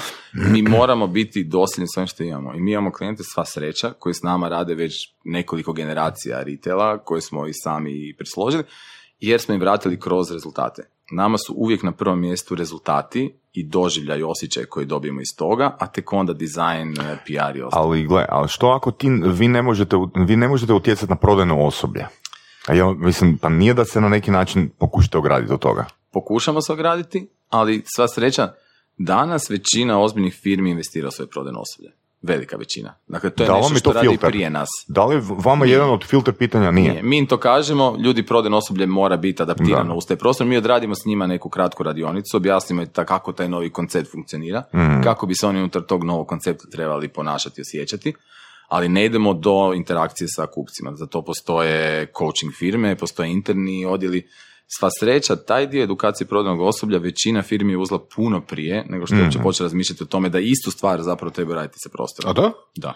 Šta znači, prije, bi, prije firme ulažu u osoblje nego Da, u prostor? Da, zato što misle da bolji prodavač će bolje prodavati, istina. Ali bolji prodavač u lošem prostoru može dati šta god hoće, imat će rast od 2-3%. Bolji prodavač u boljem prostoru će imati rast od 15-20%. Ok. Ne. Dakle, to je ono što sad počinju shvaćati da jedni ne, drugi- neće nužno u, postot, u postotku, možda postotak ostane isti, ali ima veću frekvenciju. Da, Da, da, pa što, dakle- ima veći pipeline. da. I Da, rezultati ljudi dolaze. Da, da, Ok. da, Ili da. ljudi koji dođu se zaustave na tri pozicije umjesto na dvije. Dakle, nama su neki rezultati u nekim dućanima koji smo radili bili e, veća količina itema po košarici. Ok, Dakle, imaš istu količinu ljudi, ali u jednom Ok, u tom ok. dućanu su odlučili kupiti šest proizvoda umjesto dosadašnja tri. Na kojem uzorku i na kojem vremenskom, u kojem vremenskom rasponu je to, mje- radimo to, je to mjerenje? Dakle, mi ti mjerenje radimo u početku relativno kratko. Imamo metodu kojom pratimo određene točke, imamo nekih ono, Jel imate X. onak tipa termo, vision, neka Ne, to smo ti snimanja? imali. Dakle, imali smo, prije smo pokušali raditi sa hit mappingom Mhm. i kamerama i svim, ali realno bez da imaš čovjeka na terenu, svi ti rezultati mogu biti kompromitirani. Imali smo situaciju u kojem hit mappingom dobiš super aktivnu zonu koja fenomenalno radi i onda skužiš da je to zapravo zona gdje prodavači, ne znam, popravljaju e, kosu i u ogledu. Interesantno. I onda ti to kompromitira, pa ti onda ne znam ovdje je nešto bilo, taj dan je bila koša na podu, pa se svi zaobilazi, pa ti jedan cijeli peten kriv. Ali kad imaš čovjeka na terenu, taj čovjek na terenu radi sam Mhm. u ili ručnoj ili aplikaciji kretanje ljudi, sluša ih, tu i tamo sazna neki inset od kupaca koji zapiše kao dodatan neki Mhm. ono, e, trenutkić koji se desio, razgovara s osobljem, osoblje se njemu vrlo brzo opusti. Na početku oni misle da se njih kontrolira, ali nakon par dana što si ti s njim unutra si praktički postao dio osoblja. Da ti pričam, jedno od mojih najuzbudljivijih i najsmrdljivijih istraživanja je bilo ribarnice Kromarisa, u kojima sam ja stajao na ribarnici danima i naučio jednu životnu lekciju, a to je da smrdiš po ribi, diro ribu ili ne diro ribu. I da There's something fishy about your story. E, ali bez da stojiš tamo, ti ne možeš ući u taj proces što se tamo zaista dešava. Jer Ti kad skupljaš podatke koje ti tehnologija prikuplja, ne dobiš onaj trenutak interakcije koje zapravo može kad kada biti ključ. Da. I onaj insight koji ti onda da zapravo smjer za upgrade. Ono ki mi je palo na pamet, čisto da ti pomogne u budućnosti ako dođe do mm, AI-a i takvih stvari. A, recimo, ono ki računalo ne mre odradit, a ki bi ti mogu raditi, ono u krajnjem slučaju se možeš prebaciti u prostor i bilježiti, jer hitmapovi ono, nisu učinkoviti. Tako da, ono, nadamo se da neće doći do toga, ali opet ono siguran si. Na. ako ću bilježiti stanje u spavačoj sobi, Ali ovo, zašto ne? super, super mi je primjer sa ovom namještanjem kose, ono. koliko- Čuj, ali da, zapravo čovjek ne razmišlja o tome, ali Da. može se dogoditi vrlo Da. realno. Da. Da, da. Ne, mislim, bitno je dobiti prave podatke u početku. Mhm. Imali smo jednu situaciju, evo, čak i recentno, da smo dobili podatke istraživanja jedne velike međunarodne konsultantske firme koji su bili potpuno suprotni trendovima koji su globalni. Ispalo je da, ne znam, e, sa, da čak dvije trećine kupaca zna šta želi i da želi baš taj proizvod. Mi smo rekli, gle, ono što mi znamo je potpuno suprotno, da dvije trećine kupaca na prodajnom mjestu mijenja odluku. Ali sad, ako su globalni rezultati ovakvi, vaši su ovakvi, ok, možda ta kategorija je toliko nišna, mada mi to zvuči nevjerojatno. Pokazalo se kasnije da Pa, da drugom tipologijom istraživanja se došlo do rezultata koji se zaista traže. Dakle, način na koji ti pristupaš Da. istraživanju može uvelike utjecati mm rezultatima koji dođeš, pogotovo da, ako da, da. tom pristupiš kroz onaj tradicionalni način ispitivanja, e, upitnika, fokus grupa. Da, da. Znači, mi pratimo stvarne ljude na stvarnom terenu. Stvarni čovjek je budala. On se kreće ko nekakva ono, glupa životinja kroz taj shopping centar. Govedo. On uđe, ono, ko hrdo, onak, jedan uđe unutra, drugi uđe unutra. Ko Recimo- slon u, u staklenici. E, recimo da kažeš, zašto u shopping centrima je zabranjeno izdizati e, oblogu poda u dućanu i hodniku? Za milimetar ne smiješ uzdići. Jer ti čim ju digneš za Zbog centimetar. tužbi. Zato što budućih. ljudi to ne gledaju. Dakle, ljudi se lome preko pola centimetra visinske razlike. U shopping centru smo mi stoka. I mi ko stoka se krećemo od prolazima koje polu vidimo, polu ne vidimo. Periferni vid nam preuzima moć zapažanja i nama pola centimetra visinske razlike može biti nepremostiva zapreka i sigurna smrt. Sad mislim da bi dobar nekakav prostor za skrivenu kameru, nekakav skeč onako, ajmo staviti u shopping Tipa- centru, Da, 12 mm, igrate sa milimetrima, E, na? igrate sa milimetrima, da, ono. Koliko 12 ljudi, koliko ljudi je palo 14 na... milimetara. da, da, da. Ja bi, vol, ja bi volio reći da nemamo tu skrivenu kameru, nažalost imamo ju. Napravili smo i mi jednu grešku prije x godina, stavili smo nekakav otok u shopping centru i kao htjeli smo podlogu. I podloga je bila guma, guma je nekakvih 4 do 6 mm debljine. Kamera koja je snimala taj dućan, samo su nam nakon tri mjeseca poslali snimke padača. ja sam, oni su prvo rekli, ljudi nam pade. Ja sam rekao, nemoguće da padaju, imamo i žutu vrpcu, i pričamo 6 mm. Ljudi padaju. 6 mm. I oni su ti nama poslali snimku ljudi koji su padali preko 6 mm. I to su, no to je bilo presmiješno. presmiješno. Ža- Jadni ljudi, neću reći gdje i kako, ali će me dočekati i izbušiti mi gume. Stavit ćemo ovoga link na video klipove u, u opisu Da, da, da, podcasta. best of. Da. Da, ali to su, ali to su takvi teatralni padovi, ti misliš da to ne znam šta. Da je čovjek onako našao na pola metra prepreku, pa da. A, spomenuo si ribarnicu, koja je ono bila? Kromaris. Da li imaš još par primjera koji su te najdraži? Smrdljivi, smrdljivi. Najsmrdljiviji. Najsmrdljiviji, može isto tako, ali ako ne ovih drugih. Jedan od najdražih mojih primjera, koji će možda zvučati blesavo, ali uvijek ga volim istaknuti, je ofertisima. Jer svi pričaju kao ono, ofertisima je trgovina sa ono vrlo jeftinom robom. I prepoznate kao trgovina vrlo jeftinom robom i realno misliš si tu nemaš bog zna šta ni napraviti. Plus oni ne žele investirati očito i nemaju potrebe za tim da to bude nekakav super dućan. Ali smo ušli unutra vidjeti da li možemo primijetiti nekakve uzorke po kojima se nešto dešava što bi mogli unaprijediti. E, Za razliku od drugih trgovina, ovdje se desilo da ljudi ostaju jako dugo i da prolaze gotovo cijelu trgovinu i neki ju prolaze po dva, tri puta. I onda nam je to bilo potpuno suprotno svim dosadašnjim istraživanjima i onda smo išli u drugi val istraživanja, ušli još dublje u to i shvatili da ljudi kada već uđu unutra automatski znaju da je sve dostupno Da. I da žele Stvarno da. sve Da, da, da, da, da. ali ne mogu naći to sve. Smo išli kroz njihove podatke, u dublju analizu njihovih zapravo poslovnih podataka i skužili da oni zapravo imaju gomilu proizvoda koji se uopće ne prodaju. Godinama ne idu s police. I da tamo gdje su čaše nemaju 10 čaša, imaju 100 različitih čaša. I postavilo se da ljudi zapravo ne vide proizvod od previše Prevelika proizvoda. opcija. Rekli Da. smo, ajmo jednostavne zahvate, srezali smo gondole za jednu visinu, prorijedili količinu sadržaja unutra, što je naravno naišlo na otpor, naravno, prodaj rekla ne, više proizvoda, više prodaje, mi smo rekli, ajmo napraviti test. Manje proizvoda, više prodaje. I napravili smo to, rezultat je bio puno bolja prodaja i mystery shopping, za koji smo ga željeli tvrtku je rekao da ljudi imaju doživljaj da taj dućan ima puno više artikala nego svi drugi dućani. Interesantno. Jer su nešto sa- Jer su da, odjednom da, da, vidli artikle. Znači, ono, u onoj šumi artikala su oni bili izgubljeni. Ne? I Ma- počistili smo ga, stavili smo signalizaciju, samo smo malo skratili police, dakle bez ikakvog ozbiljnijeg građanskog zahvata smo došli do potpuno drugog doživljaja prostora. Super primjer. Ali da, ali ono, zapravo zaključak je da ljudi fakat nemaju pojma kaj žele. Pa nemaju. I ono, mi smo tu da ih je lijepo usmjerimo. Da. I da, to ne bude, i da se ne popikavaju, naravno. da.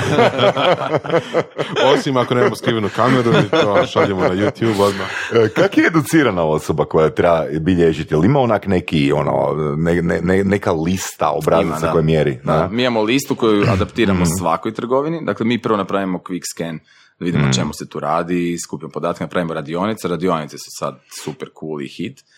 I to full puno radimo, jer nam je to svima skratilo proces razvoja za ono, tjedan i više. Jer ono sada, e, kak se radilo prije? Neko tebi pošalje projektni zadatak, ti na njega odgovoriš, on da komentare, ti vratiš komentare i zapravo ono, svaka prezentacija je bilo nadam se da će proći. A taj proces između brief i prezentacije je bio predugačak. Mi smo uveli radionicu na kojoj zajedno definiramo brief, čime zapravo klijentima štedimo vrijeme. Zašto bi oni morali, molim te, znati napisati brief? Kog angažiraš u toj tvrtki? Kog? Ono, e, prodajnog predstavnika, direktora marketing, ko zna napisati dobar prostorni brief? Ne zna i ne mora ga znati.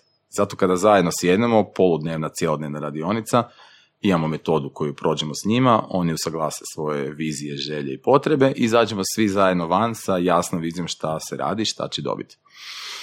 Onda mi to tamo pripremimo taj tu listu, stvari koje se trebaju gledati, kako se gledaju, napravimo tlocrte, aplikacijicu malo ako treba i onda pratimo ko se kako kreće, gdje se zadržavaju, šta gledaju, koji su ti ključni koraci koji su nam bitni do donošenja odluke u kupnji, da li ih svih tih, ne znam, 4-5 koraka odrađen ili nije i gdje se dešava taj breaking point, dakle gdje ta osoba zapravo odustaje. Mhm. I onda ako odustaje na drugom koraku, e tu moramo raditi. Onda uđemo dublje u njega i vidimo zašto je odustao na drugom koraku, da li je polica previsoka, preniska, No. prekosa, prešarena, svjetlo mu ide u oči. Može biti banalno. Znaš, ono, lampa mu ide u tom trenutku u oči, on se sjeća nelagodno, zaslijepljenje i ode lijevo. Mhm. Pomaknemo lampu. Znaš, ono, rješenje može biti toliko banalno, a može biti ova cijela gondola nema smisla za vaš proizvod. Treba je uništiti i napraviti potpuno novu koja će biti dizajnirana na bazi tih behavioralnih parametara koje smo Mhm. Da. Znaš što mi tu podsjeća?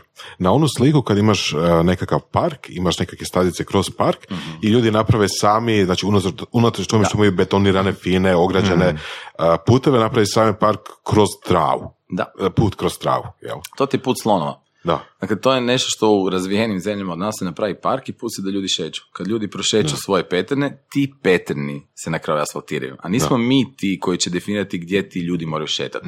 I mislim da je ovo super, super analogija tog što mi radimo i što rade klasični arhitekti. Klasični arhitekti dizajniraju park u 2D-u i kažu ljudi bi trebali tu da hodati, mi smo im to namijenili.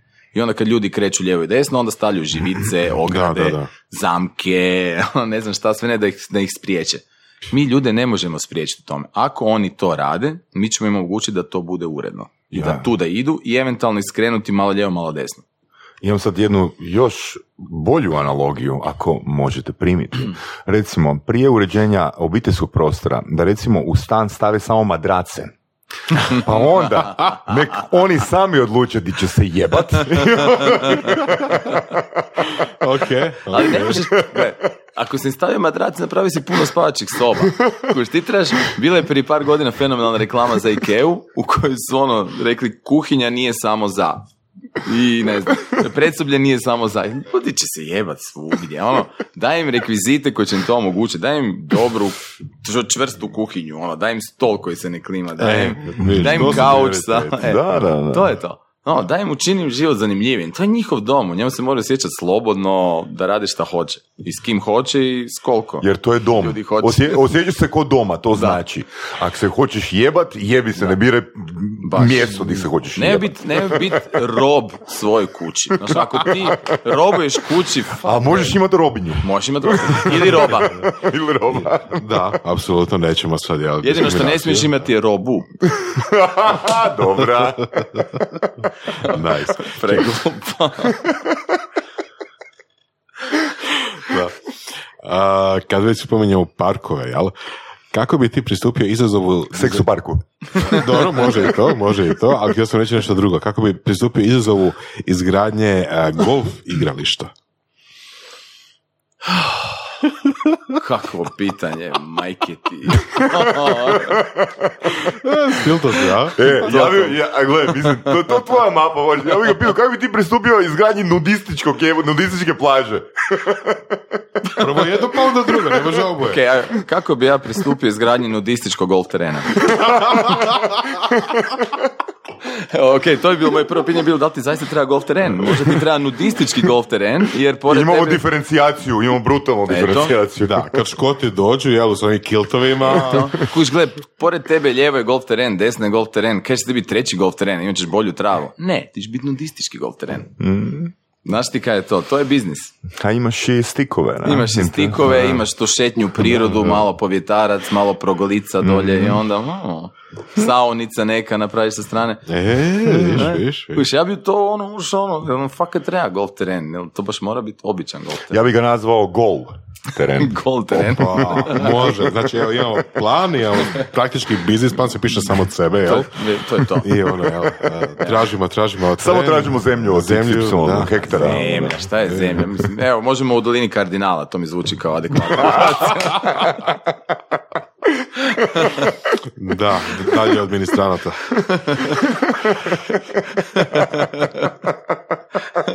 Čekaj, rekao si ministar, ne? Šta? Skoro, skoro, vrlo blizu. Da, golf teren, evo, može. Jebe, Ja bi opet bio onaj creepy guy u šumici. Tekica, naočale, fake. e, Ali kad ta industrija po- povraste fakat, onda će to biti niša unutar cijelog područja. Tako da, ono, Ja ono, uopće ne vidim ono lošu stranu ovog poslovnog plana koji smo sad potpisali. Koliko, koliko dobrih ideja. E, čekaj, je li neko od vas uzeo pečat? Ne možemo bez pečata. Čekaj malo. Gdje je beča? Sranje. Evo još jedan dobar poslovni plan je propis zbog pečata. I zato je snimljen jer će ga drugi čut. Da. Ebe mu. Znači moramo što prije krenuti. O, unutar dva tjedna sve, sve završiti. da, sve bude gotovo. Tabak E, ali zakoni u Hrvatskoj. Hm. Ili da jednostavno obrišemo ovu epizodu pa da se rekao da je prijatelj sa Zidarom. Nek dožive istu sudbinu. Evo, prostite, ali vaše epizode obris. Ali odjedan put. Gol teren. Kod, između Krašića i Aske negdje. Kod jajca. Uđemo u franšizu, otvorimo jedan u Austriji, u onom selu fucking. O, o, to je već, da, međunarodni plan. A špičković, Viš, špičkovina je Špičkovina. za početak. Na, To je brand. Brand gol terena. E, što će pisat u knjigi? Reci, reci, reci. Ne, onda gledamo, onda idemo korak dalje, napravimo posebne palice. Uh, accessories. ja, Double usage neki, palica da. koje Mm. Da, palica, može se, jel, e, obje strane se mogu iskoristiti. da, Mm. Sa određenim skupit. adaptacijama. Da, da, da. Da, mislim, to je sad- fleksibilna, tvrđa, da, neće. da, mm, da. da, da. Zanimljivo. Ima tu mesa. Mehanizacija. Pa mislim da je to cijela. isto taki tema za drugu knjigu. ha? Da. Ono, Da. što će biti u prvoj? Koji problem želiš konkretno riješiti i kome želiš pomoći? Gledaj, ja želim ovo što smo sve naučili. Naučili smo puno iz praktičnog rada. Dakle, to nije čisto teoretski rad u kojemu je ta teorija radi teorije, pa eto, funkcionira ili ne funkcionira, nego smo mi sami istu tu teoriju, iste te analize testirali na vlastitim projektima. Uspjeli ili failali. Srećom, ono, neuspjeha je puno, puno manje, ali od neuspjeha učiš i adaptiraš ih. Do te mjere smo već naučili prepoznat nešto što je potencijalni neuspjeh unaprijed i uvijek iskreno kažemo da ako nešto nije spremno, rađe ne ući u to ili ga dodatno odraditi, nego da uđemo i onda na kraju ono, svi ne uspijemo. Teško Da. se nosimo mi sa tuđim neuspjehom. Mislim, mi smo naplatili svoj briga me kuš realno na kraju dana, ali ne mogu živjeti s tim da neko zbog lošeg prostora ili lošeg poslovnog plana ili koncepta za godinu dana ostane bez tog prostora. Nismo taj tip ljudi, niko u mojoj firmi nije taj tip ljudi, čak smo i malo predobri, bojim se. Tako bi u toj, knji, o, u toj knjizi bih htio staviti sva ta iskustva i već imam dosta članaka i tekstova koji su nekako... Jesu to case studije uglavnom? Ne, Ne, nisu. To ima i case study, ali ima jako puno inseta kako doći do nekog rezultata. Dakle, sve ono što je meni falo kada sam počinjao se baviti ovim poslom, da mi neko konkretno kaže šta to znači. Mhm. Dakle, konkretno, e, ljudi, recimo, na ulazu ne smije biti previše rasvijetljen prostor, zato što ljudi ne vole biti na trgu. Treba im napraviti nekakav ulaz u kojem se osjećaju ugodno. Ne smiju se nikada osjećati manje vrijednim od prostora u koji ulaze. Dakle, od, ono, kako se pripremiti, kako istražiti to. Uglavnom, ko nekakav manual za bilo kog ko se bavi retailom, ono, tvrtke koje imaju trgovine, arhitekti, dizajneri koji se bave prostorom, tu će čak ono, biti i ovih psiholoških inseta koje smo skupili kroz cijelo ovo vrijeme kako ljudi zapravo reagiraju sa prostorom. Dakle, mi radimo prostor i ljude, ne radimo ljude i ljude, ne radimo fizičke i fizičke osobe, nego ono, interakciju neživog sa živim. Tako da bi to trebao biti nekakav priručnik za shvaćanje važnosti prostora za prodaju, doživljaj, on, osjećaj ili bilo što drugo. Koja ti je motivacija za pisanje knjige? Dakle, ja fakat ne želim umriti s tim znanjem. Ok, dobro, vrlo altruistički. Da, ali je, mislim, želim... Ma nije, to je tebi altruistički, meni je ono čisto egoist. Pa jesam, da. Pa da, čisti egoizam, a? E, Primijenili smo Geber metodu. Prema Geberovoj metodi. Šufnut na metodi. da, da. Ne, meni je bilo jedno ono, super stvari kad sam čuo da na sveučilištu ekonomskom faksu u Osijeku koriste neke moje tekstove o retailu kao dio kurikuluma. Da, čestitam. Eto, bravo, bravo. to je fora, zato što realno oni kada pričaju svojim Jesi ih tužio? Ma daj, sve- Ono, ja bi volio ono, da ja mogu doći na naš faks i pričat studentima šta je stvarni život i otvoriti im oči. Jedan od Jo, sad ideš sto- u life coaching čovječe. A ne life coaching, ne to, daj molim te.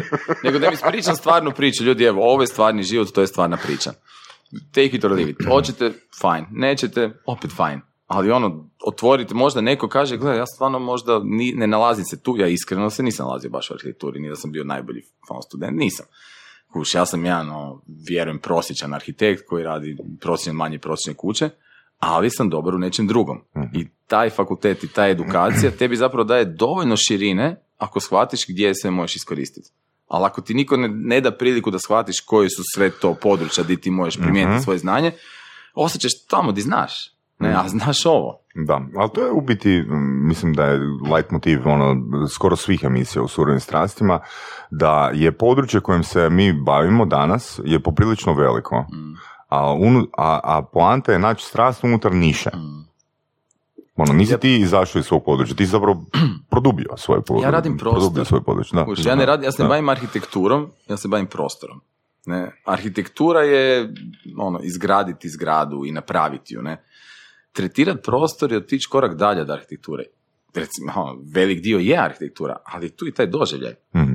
Znaš, ono, šta sve utječe na taj doživljaj? Učite, utječe svjetlo, ne lampa, nego vrsta svjetla. Da li je jako bijelije, Da. manje bijelo, zagušeno. Recimo u jednom razgovoru sa kolegicom e, iz Londona koja je radila jedan hotel u Zagrebu, pa sam pitao kako je bilo iskustvo raditi u Zagrebu interijere, a rekla, gle, ono, in Croatia there is too much light. Što je živa Zanimljivo. istina. Mi ne znamo baratati svjetlom. Mi imamo jednog Mhm. kolegu Skiru koji zna raditi sa svjetlom i točka. Svi drugi arhitekti uzmu light e, projektanta koji rasporedi rasvjetu. Toliko Da. luksa. Ne. Ono, svjetlo nisu luksi. Dakle, svjetlo je doživljaj koji dobiješ kroz to. I ona kad je došla u taj hotel koji već ima rasvjetu gotovu, je morala ono ubit se da ubije svjetlo. Jer kaže, ne, vama ne treba toliko svjetla. Kaže, ali po projektu je toliko. Da, ali to nije taj ambijent koji želim dobiti. Ja želim dobiti potpuno drugi ambijent. Ne zadovoljiti norme. Ali ovo sad je fantastična asocijacija na ono što smo krenuli pričati prije snimanja. Recimo neka um, asocijacija između ovoga što ti pričaš i instrumenta koji Dado Šumiga ima. Mhm.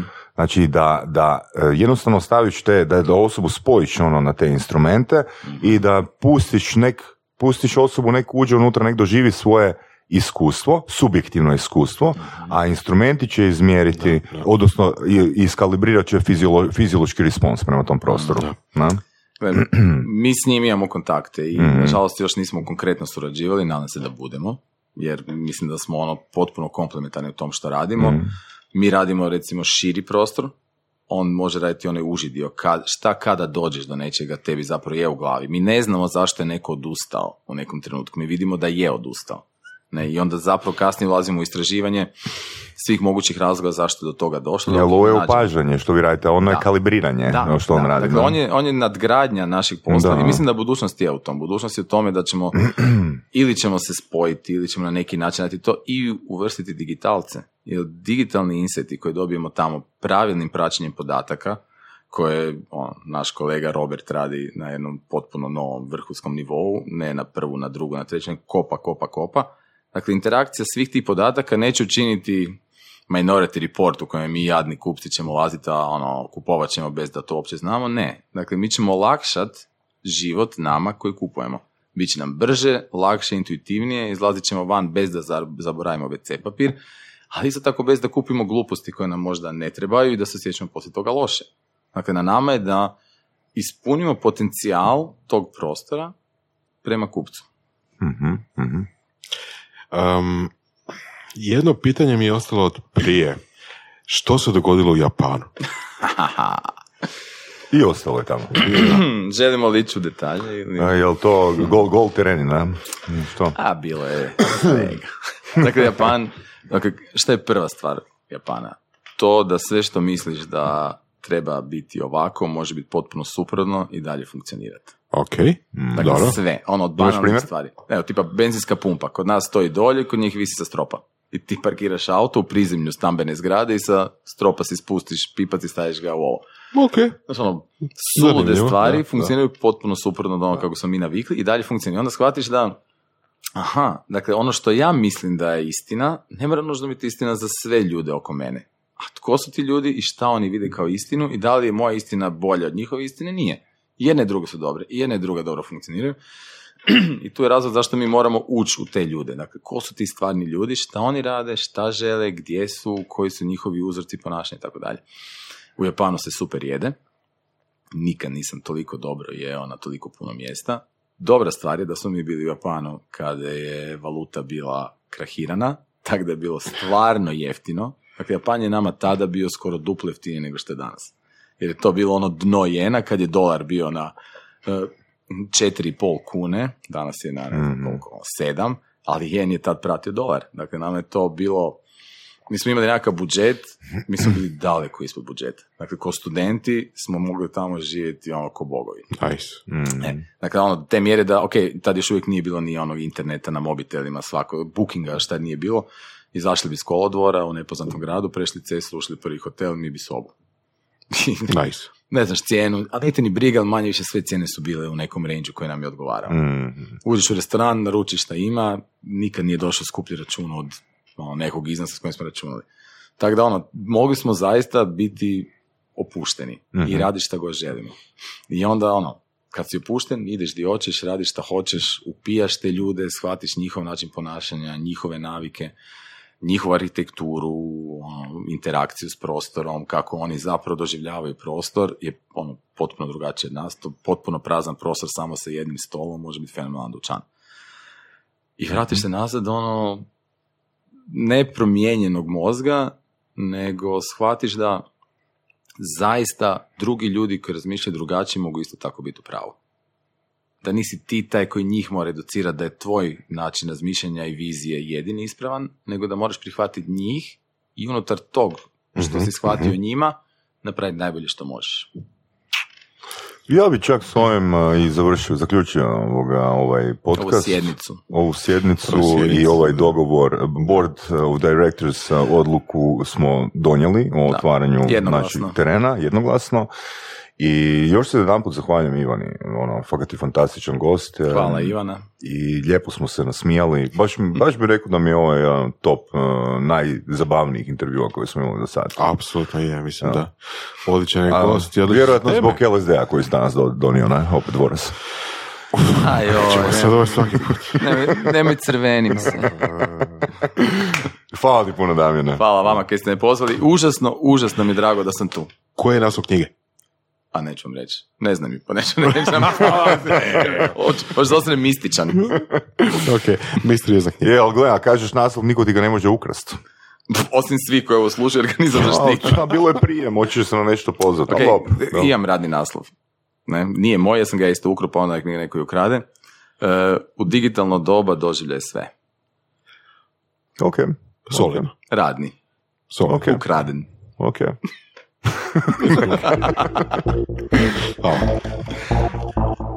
Slušali ste podcast Surove strasti. Ako vam se sviđa, lajkajte. Ako se slažete s gostom, komentirajte. Ili ako se ne slažete, Ako imate pitanja za ovog ili druge goste, pišite nam u komentarima. šarite nas prijateljima sa sličnim interesima i čujemo se u sljedećoj epizodi.